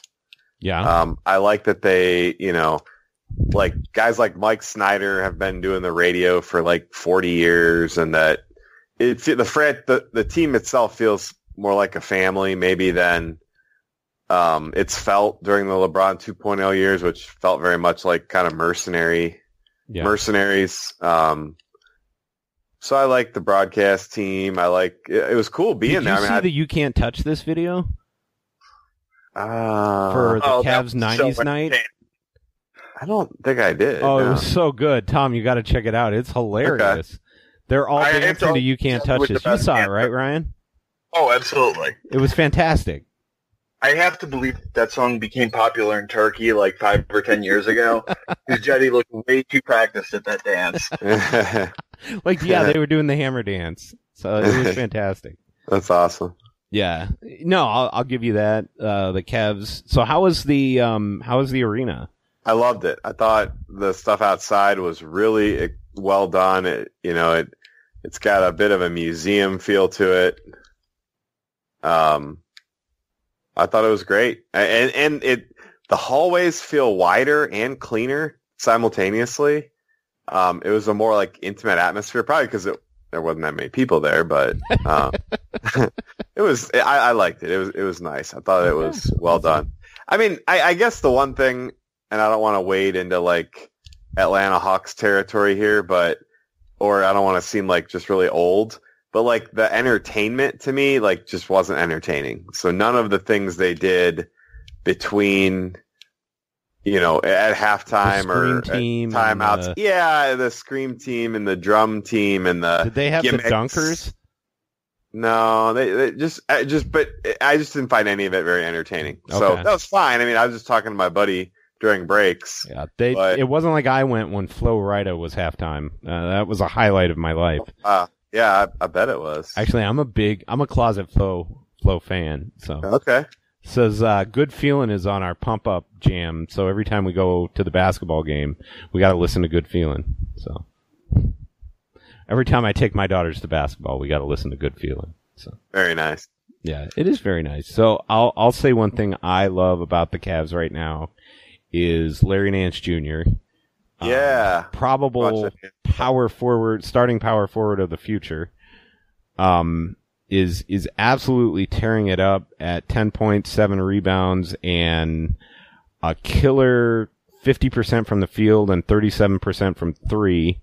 Um, and to go along with a steal and a assist and a half and a half a block a game, like he's just be- and he's not like his foul rate right now is the lowest of his career. Like he's only committing 7.5 fouls per game, which you remember last couple of years, like that was the one thing he just could not stay out of foul Sat trouble. Yeah. Well, I mean, part of it is no one on the Cavs fouls right now. like it doesn't feel like, oh, if I'm in three feet of somebody, uh, and they might get a layup, I'm not going to foul them. But other than that, I'm I'm excited to watch him. Um, and, and that's fun. Uh, I feel like he's progressed a ton as a player. Uh, I wish he got to play more, but and I like Kevin Porter Jr.'s dunks. What about you, Ryan? Did I lose you? We lost Ryan. I hear him talking in the background. I wonder if David's dog broke into Ryan's house. Remember the time David's dog knocked over Yeah. the speaker? yeah. So anyway, that's that's mine. So I think I want to hear uh, a story that you started telling me the Oh other day about your gosh, porch. Oh the, my the- gosh. the, Tom Pestak crazy tales of home ownership. Oh my gosh, man. Yeah, okay. So I've got a big porch, but I've also got a balcony and they're separate. So the balcony is off of our second story uh, master bedroom. We have like a sliding glass door. It's probably about 12 feet up in the air, maybe off the, off the ground in, in the backyard. The, the balcony was 10, 10 feet by 10 feet. And right from the outset, when we bought the house, we were like, wow, this is kind of rickety, you know, like it didn't feel like you should have a tap dance party up there or anything like that. But anyway, we, we had our lawn chairs right up against the house, which was probably a good thing. Um, but as, you know, spring turned to summer, we didn't go out there very much, but we went out there a couple times in the summer and we were like, wow, this is, the just it the railing feels real like it could fall off if you leaned on it. And some of the wood was rotting some of the decking. And so fall comes and now i'm like yeah some of this is seriously the the decking is just you, you could just punch through it with your hand. It's rotting so bad. So i thought okay i need to go buy new decking. No big deal. It's a 10 by 10 deck i went to lowes bought some pressure treated decking brought it home started tearing off the old decking and then realized, oh, the joists are rotting, at least some of them. I was like, that's not good, you know? And then I'm like, why is this happening? And then I realized, oh, because whoever built this deck was using like drywall screws instead of galvanized screws, which was just utterly shocking to me. I like thought, like okay, to literally save 15 cents a screw. yeah, yeah. And- probably not even that much. the screws, most of them, I couldn't even like they were corroded, and so you're basically getting like injected right into the wood, which over time it will rot. And so then I thought, okay, well, I'm gonna have to replace at least like half of the be- the the joists. So there, you know, I had to go buy some ten by ten. Um, uh, what were they? They were uh, two by eights. Were the two by eights. So this is very important to the story. The, Yeah, the, the so then- of this wood. So then I just then my buddy who's in construction, Jason, comes over and he's like, "Oh, well," he's pointing out like the posts that hold it up um, on the far side, and he's saying like, "Yeah, they did this wrong because the beams that all of the joists are actually, you know, laying the, the joists basically connect at two points. They connect at the ledger right at the house in like hangers, and then they uh, connect at the uh, beams that go horizontally across uh, that are connected to the post. And he's like, what they should have done is notched out of the post so that the beam is on top of the post and so that the weight of the whole deck, which is going directly onto these two beams, is then in line with the posts. Instead, they bolted them to the sides of the posts using screw bolts. What? Now, first of all, screw bolts do not have any shear strength. So that's ridiculous. Second of all, they didn't even use galvanized bolts. So like a quarter turn with a racket, with a, with a ratchet, and the head would shear right off. Like these things were completely rusted out. And I just thought, holy crap, the entire weight of this thing was resting on basically six rusted out non-galvanized screw bolts. Like it's, it's lucky no one ever got seriously hurt sitting on this balcony and it when it collapsed. Yeah. So then my buddy Jason's like, well, the wood still looks good. Like the beams are two by 12s. And he's like, those look fine. He goes, we'll just take those down off the posts. We'll notch out in the posts. The posts look fine. And then we can reuse pretty much most of that wood. And you, and so go out and buy new, um, joists, new two by eights and buy new decking and then we'll reattach it. And it's like, okay, fine. So I went up and by myself, I took off all these joists. Um, and there, I, I just decided to buy all new ones. So it's fine. So I just got rid of all of them. And then I was waiting for like a warm day when Jason, cause it was going to be a two person job to get it off of, get the beams off of the post. Cause they're huge. They're two by 12. I mean, they're huge beams. Do You've So- mentioned a lot of dimensions in this story. Yeah, I know. so it was a couple weeks ago. We were get, gonna get like a warm Wednesday. So I took off work, and he was like, "Yeah, I'll come over and help you."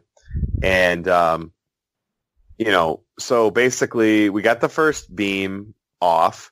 We both had ladders, and we were both resting our ladders against the posts.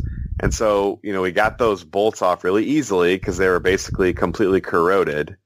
And then we uh, just like kind of one, two, three, you know, chucked the two by 12 off of the post. Fine. So now we're like, okay, we got to do the other one. And so once again, we're leaning the, our ladders up against these, uh, beams and all of a sudden the posts start to collapse. And so Jason's post starts collapsing towards me and my post starts collapsing towards Jason.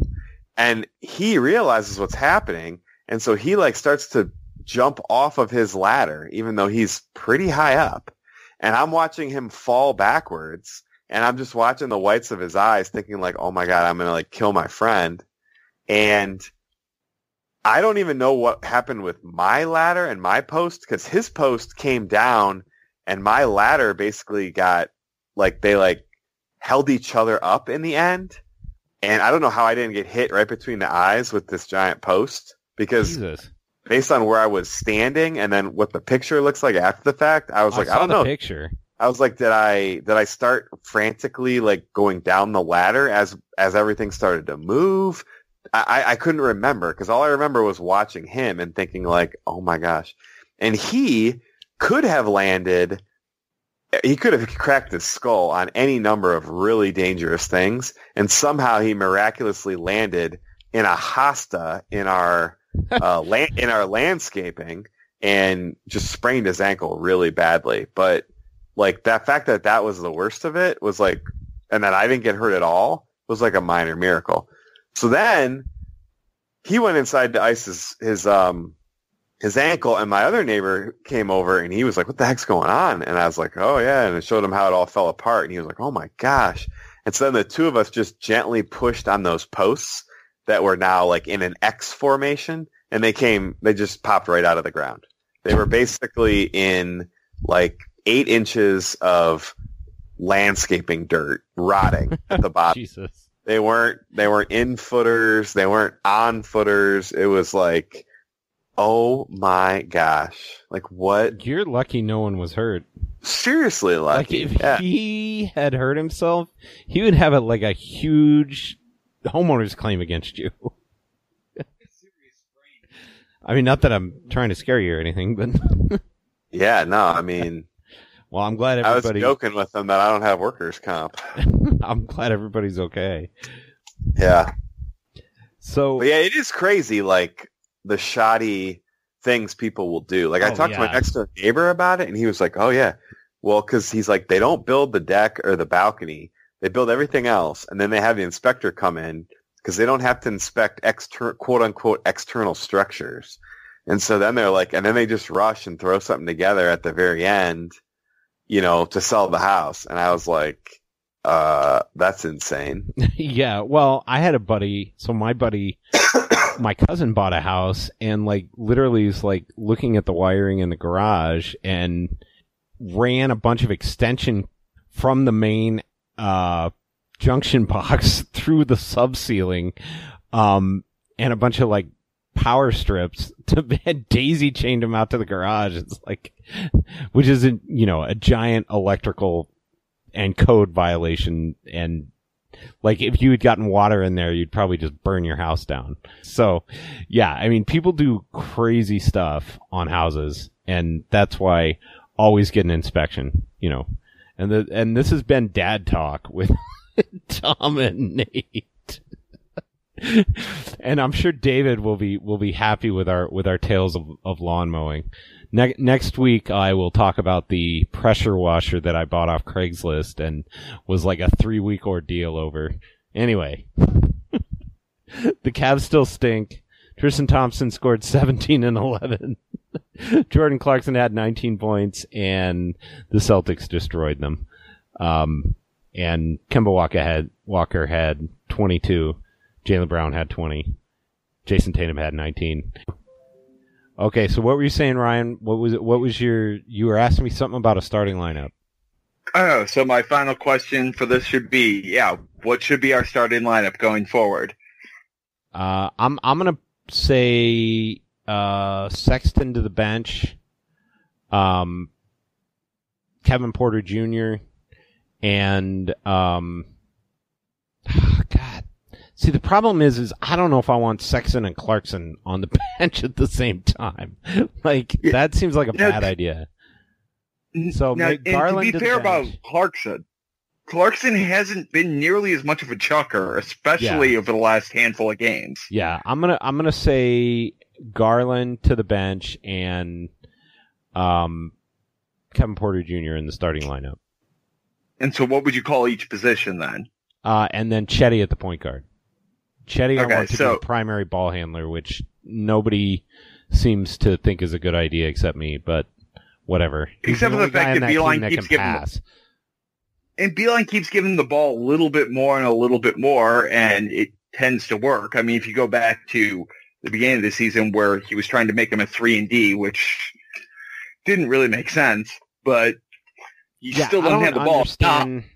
I don't understand what he does with Cedi. It doesn't make any sense, but I mean, whatever. the But guy yeah, got no, I- one shot within um, the three point line today. Like Cedi almost passes to his detriment.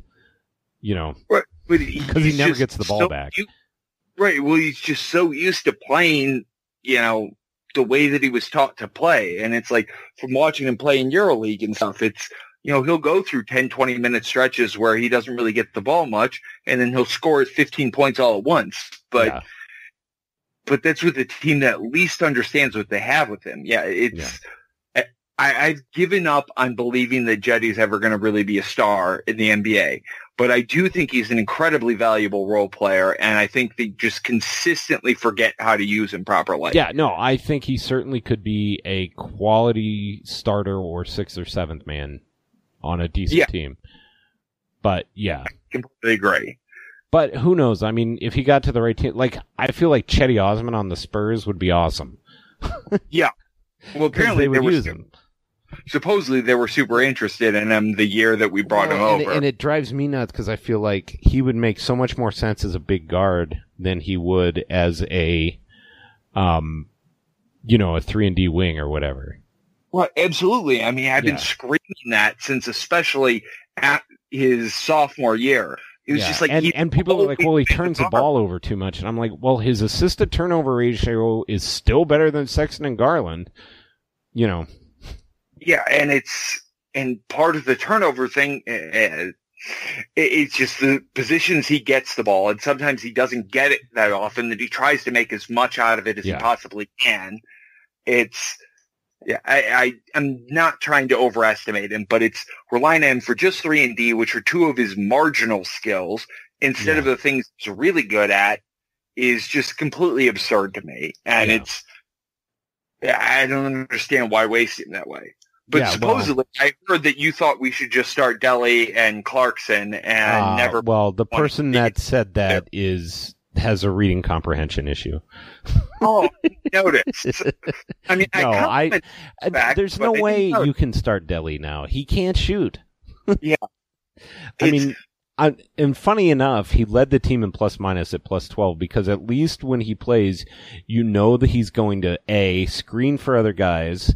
Uh, and that's one of the things that drives me nuts is Sexton and Garland never screen for each other or anyone else. And oh yeah, so- these are a joke if they even do try. yeah. And at least, I mean, Delly sets great screens for a guard. He boxes out. Um, he does little things and he can at least be a competent bench player, even if he literally has zero offense right now. But it's He's more than, yeah, where he's great for 14 minutes a game. yeah. He's getting a really nice chemistry with John Henson. Uh, he had a, Yeah. although they did play together in Milwaukee, so there is some experience there. But I thought Henson had a really nice night as a finisher, but the fact that he only had one rebound was a little problematic. Sorry. Yeah. Oh, I was just gonna say I just like Henson's passing as well. Just little things like from the previous game, his you know one back and forth with uh, Porter, Yeah. where like Porter found the basket and then he had a great feed to him, and then Henson's he- he has a good eye for passing, and he's not you know like a point center or something like that. Yeah. No, but he makes the correct pass. Yeah. Yeah. Also, he's a fantastic rim defender.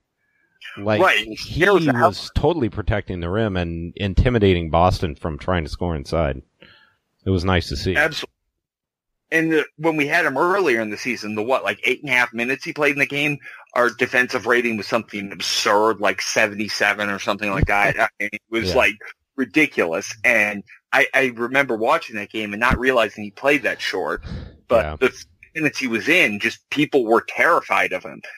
And he has that thing where a lot of bigger guys, when they're kind of looking for position, uh, on offense or defense, they sort of look like they're wandering around looking for where they're supposed to stand because they don't have a lot of space and they're not running and stuff. He just seems a lot springier and lighter on his feet where his movements seem to have some intent behind them. Yeah, no, he definitely seems like a smart and purpose, purposeful player. So it's it's nice to see. Um, the other thing that I was going to mention about this game was that uh, I was really um, I'm concerned for Kevin Love. And there was a lot of talk on the live thread, you know, Kevin Love making $30 million a year. You should never be checked out. I, as a person who has suffered from anxiety in the past, uh, and, and I'm not going to ever diagnose anyone, but I certainly feel like Kevin Love is giving off that vibe like he just doesn't, he wants to crawl out of his own skin when he's on the court right now. Like he just doesn't want to be there. He's gone from frustration to just total passivity this game and they've got to do something. Like it drives me nuts because you know, people are there's a lot of criticism of him right now, but it's also like you know, you have embraced this guy who's talked about struggling with mental illness and depression and all these things. And when he starts to display these symptoms, you know, you can't have it both ways. You can't tell the guy to be open about it and then say, "Oh, you're never going to have problems." No, you're going to have problems and Kevin Love is suffering right now and they got to figure out something to make the situation better for everybody because there's clearly issues right now and he does not seem himself. So I'm concerned about him. So I'll just leave it at that. I absolutely agree. And as again, as someone that's suffered through similar things myself and have seen countless people I know suffer in silence and sometimes to the ultimate detriment. And it's, yeah, he seems like he's in a situation where he's been trying and trying and trying to fit in and do the right thing and do what he's supposed to do and do what's expected of him. And it, it almost feels like his good nature has been taken advantage of. Yeah. And I feel like he really feels like his good nature has been taken advantage of. And it's, you know, an amplification of LeBron's fit in or fit out thing of Yeah. now where it's like, okay, at least then we were winning. Yeah. And yeah, it's Well, and- typically, Yeah. Uh, because they typically I wouldn't give people a lot of a lot of leeway for you know having kind of pretty bad body language that he had, but I really do understand why, and I really feel bad for him, and it's the first time since he's been here that I could see that maybe a trade's a good idea, and has nothing to do with not wanting Ke- Kevin Love on the Cavaliers. Yeah. It's I respect the hell out of him, and I feel like we're doing him wrong at this point if we Yeah. can't figure out a way to better take advantage of his abilities.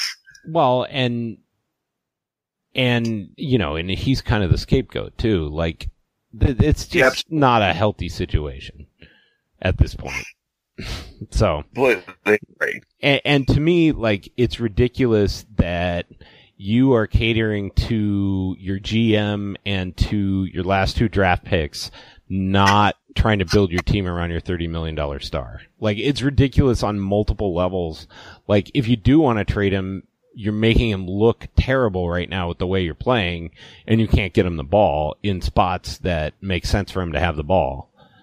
Um, Absolutely. And Kevin Love, it, it, it's easy to, especially because he took a back seat to LeBron and even Kyrie when he was here. It's easy to pretend Kevin Love is like a sometimes all-star, but he has at least a couple of, of records in his playing time that Yeah. only a couple of the people have. He, him and Dwight Howard are the only people in the NBA right now that have ever had the 30 and 30 game. Uh, him and Klay Thompson have the two highest scoring quarters ever in NBA history. yeah. I mean, this is a guy that's just like, Doesn't well, he had have the some- record for like the most consecutive 15 rebound games? That I'm not sure. I, Yeah, I would he's got believe it. something around that. But, and you know, he has the highest scoring first quarter in NBA history.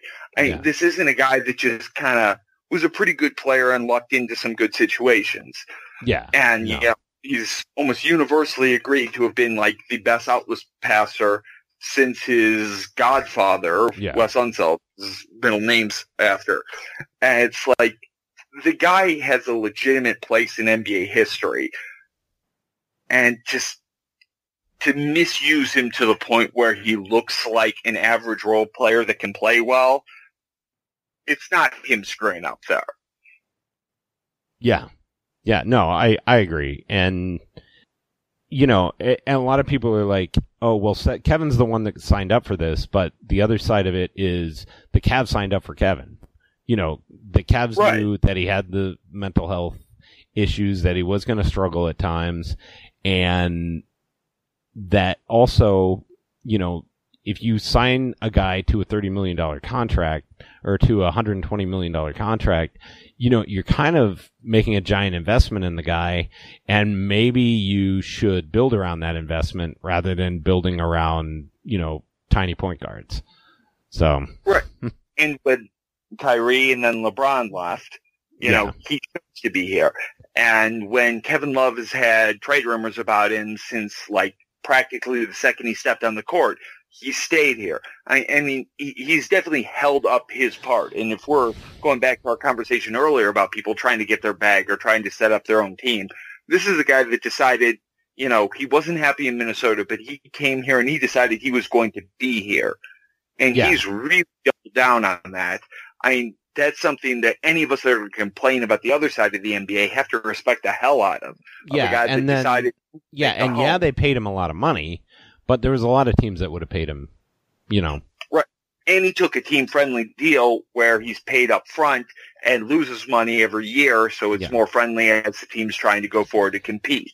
I mean, little things like that do matter. Yeah, but and and the other side of it is, you know, it it was a good deal for both sides, but you know, the Cavs need to do more. It, it, it, this starting lineup just is horrible for everyone, and I don't know why they're doing it. It's just it's madness. Anyway, um, it's just you got anything to pitch? Because this podcast is ridiculously long in the tooth. I knew I know I had something like earlier today to Ah, pitch, so but I I. I'm trying to think of it, and I can't. so. Uh, I, I'll pitch uh, Cavs a blog, pure since 2000. Fresh since 2009, I think. Yeah. Okay, Or It was eight. 2008. Okay, fresh and pure. Fresh and pure. Wow. That's a that's a lot of uh that's a lot of adjectives. Um and oh god, I had something I wanted to pitch, but I'm gonna pitch the new Leonard Cohen album, the posthumous Leonard Cohen album.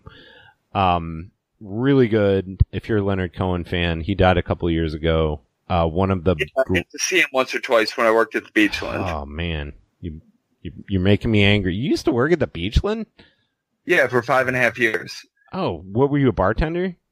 Yeah, and I lived oh, down. I probably bought a bar from you or a beer or three from you because I use I us- I would usually go to four or five shows a year. So Okay, yeah. I, well, and even if I wasn't working, I was there all the time because I literally lived like a block and a half away. okay, nice.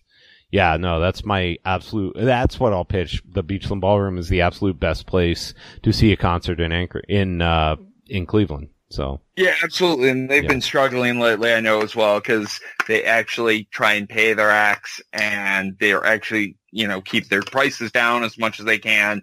And they're good people that support local, yeah, uh, um, local nonprofits like Arts Collinwood and Northeast Shores to put in local theater companies and galleries. There's a lot to support there. The Beachland Ballroom is definitely worth. Uh, I heard Music Saves open back up. I didn't even know they closed. God, I Oh feel yeah, terrible. they were closed for like two years. Yeah. Oh, and they were so only sad. selling like Oh. records at like uh like events and like flea markets and online and then now but I guess they're opening up certain days a week now. So anyway, That's really but the new Leonard Cohen yeah, album is people. called Thanks for the Dance. So it's it's really good and actually check out any of Cohen's studio albums since 2000 or since 2012. They're all really good. or Um, since ever. huh? I said or since ever. Oh yeah, no, I eh, I don't love all his albums. Some of them are a little Well, weird, I- but Just in general, saying he has a good catalog. yeah, no, he does. Yeah, absolutely. and as always, go Cavs. Tom, is the the Skype ringtone like one of your favorite industrial sounds? Yeah, it is. It really is. I am partial to the the mid '90s Windows sounds, like Windows 95 and 98. I thought they had some pretty cool sounds. Oh yeah, like like the, startup and shutdown and all that kind of stuff. Yeah, yeah. Yeah, no, I used to uh I used to just like sit and like and then everybody would customize their startup and shutdown. like, Oh, heck yeah, heck yeah.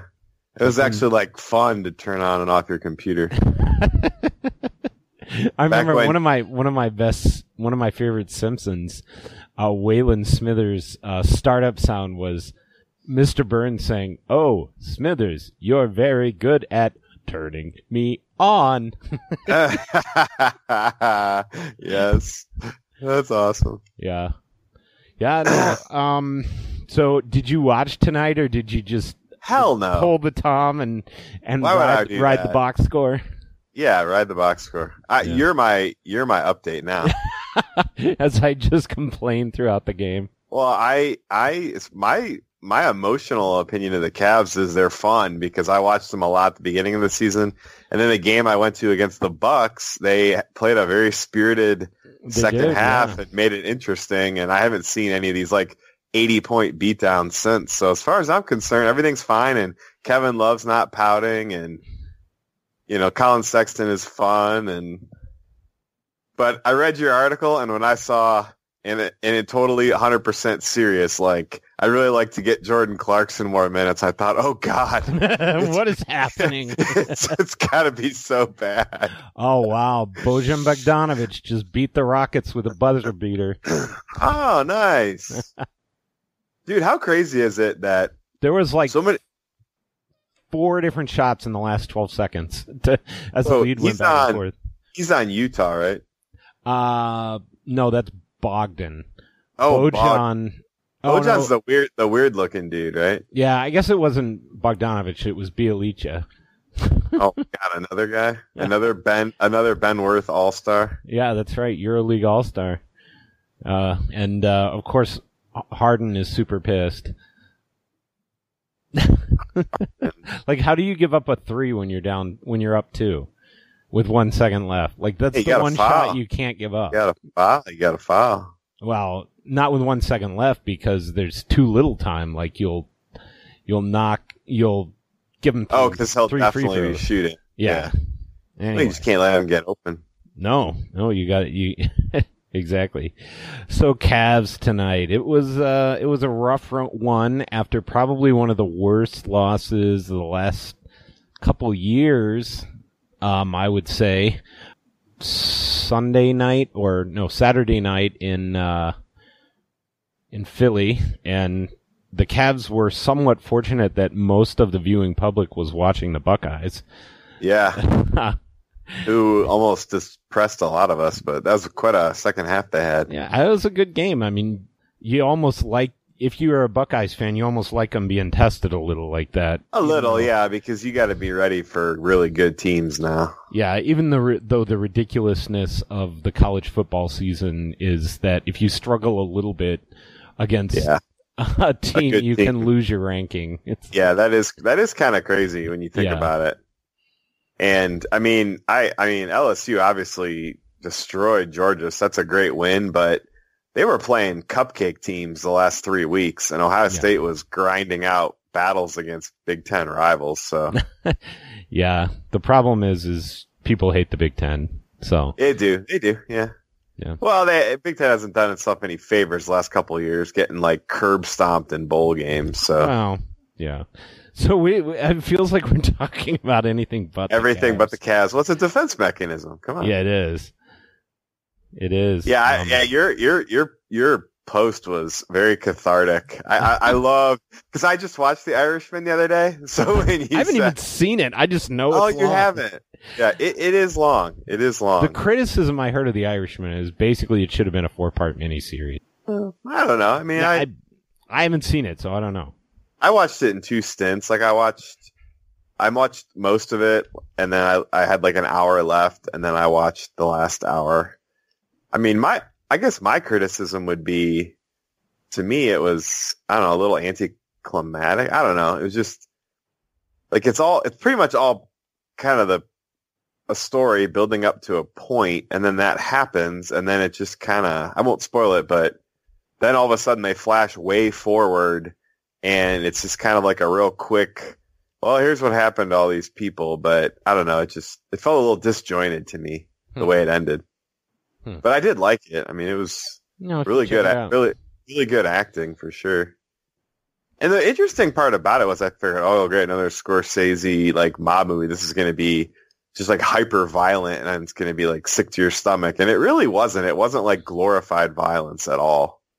It was much more just i mean people die and stuff but it wasn't it, it it really wasn't like dramatized at all. I don't know how to explain it it was not like a mobster movie it was not like goodfellas or anything like that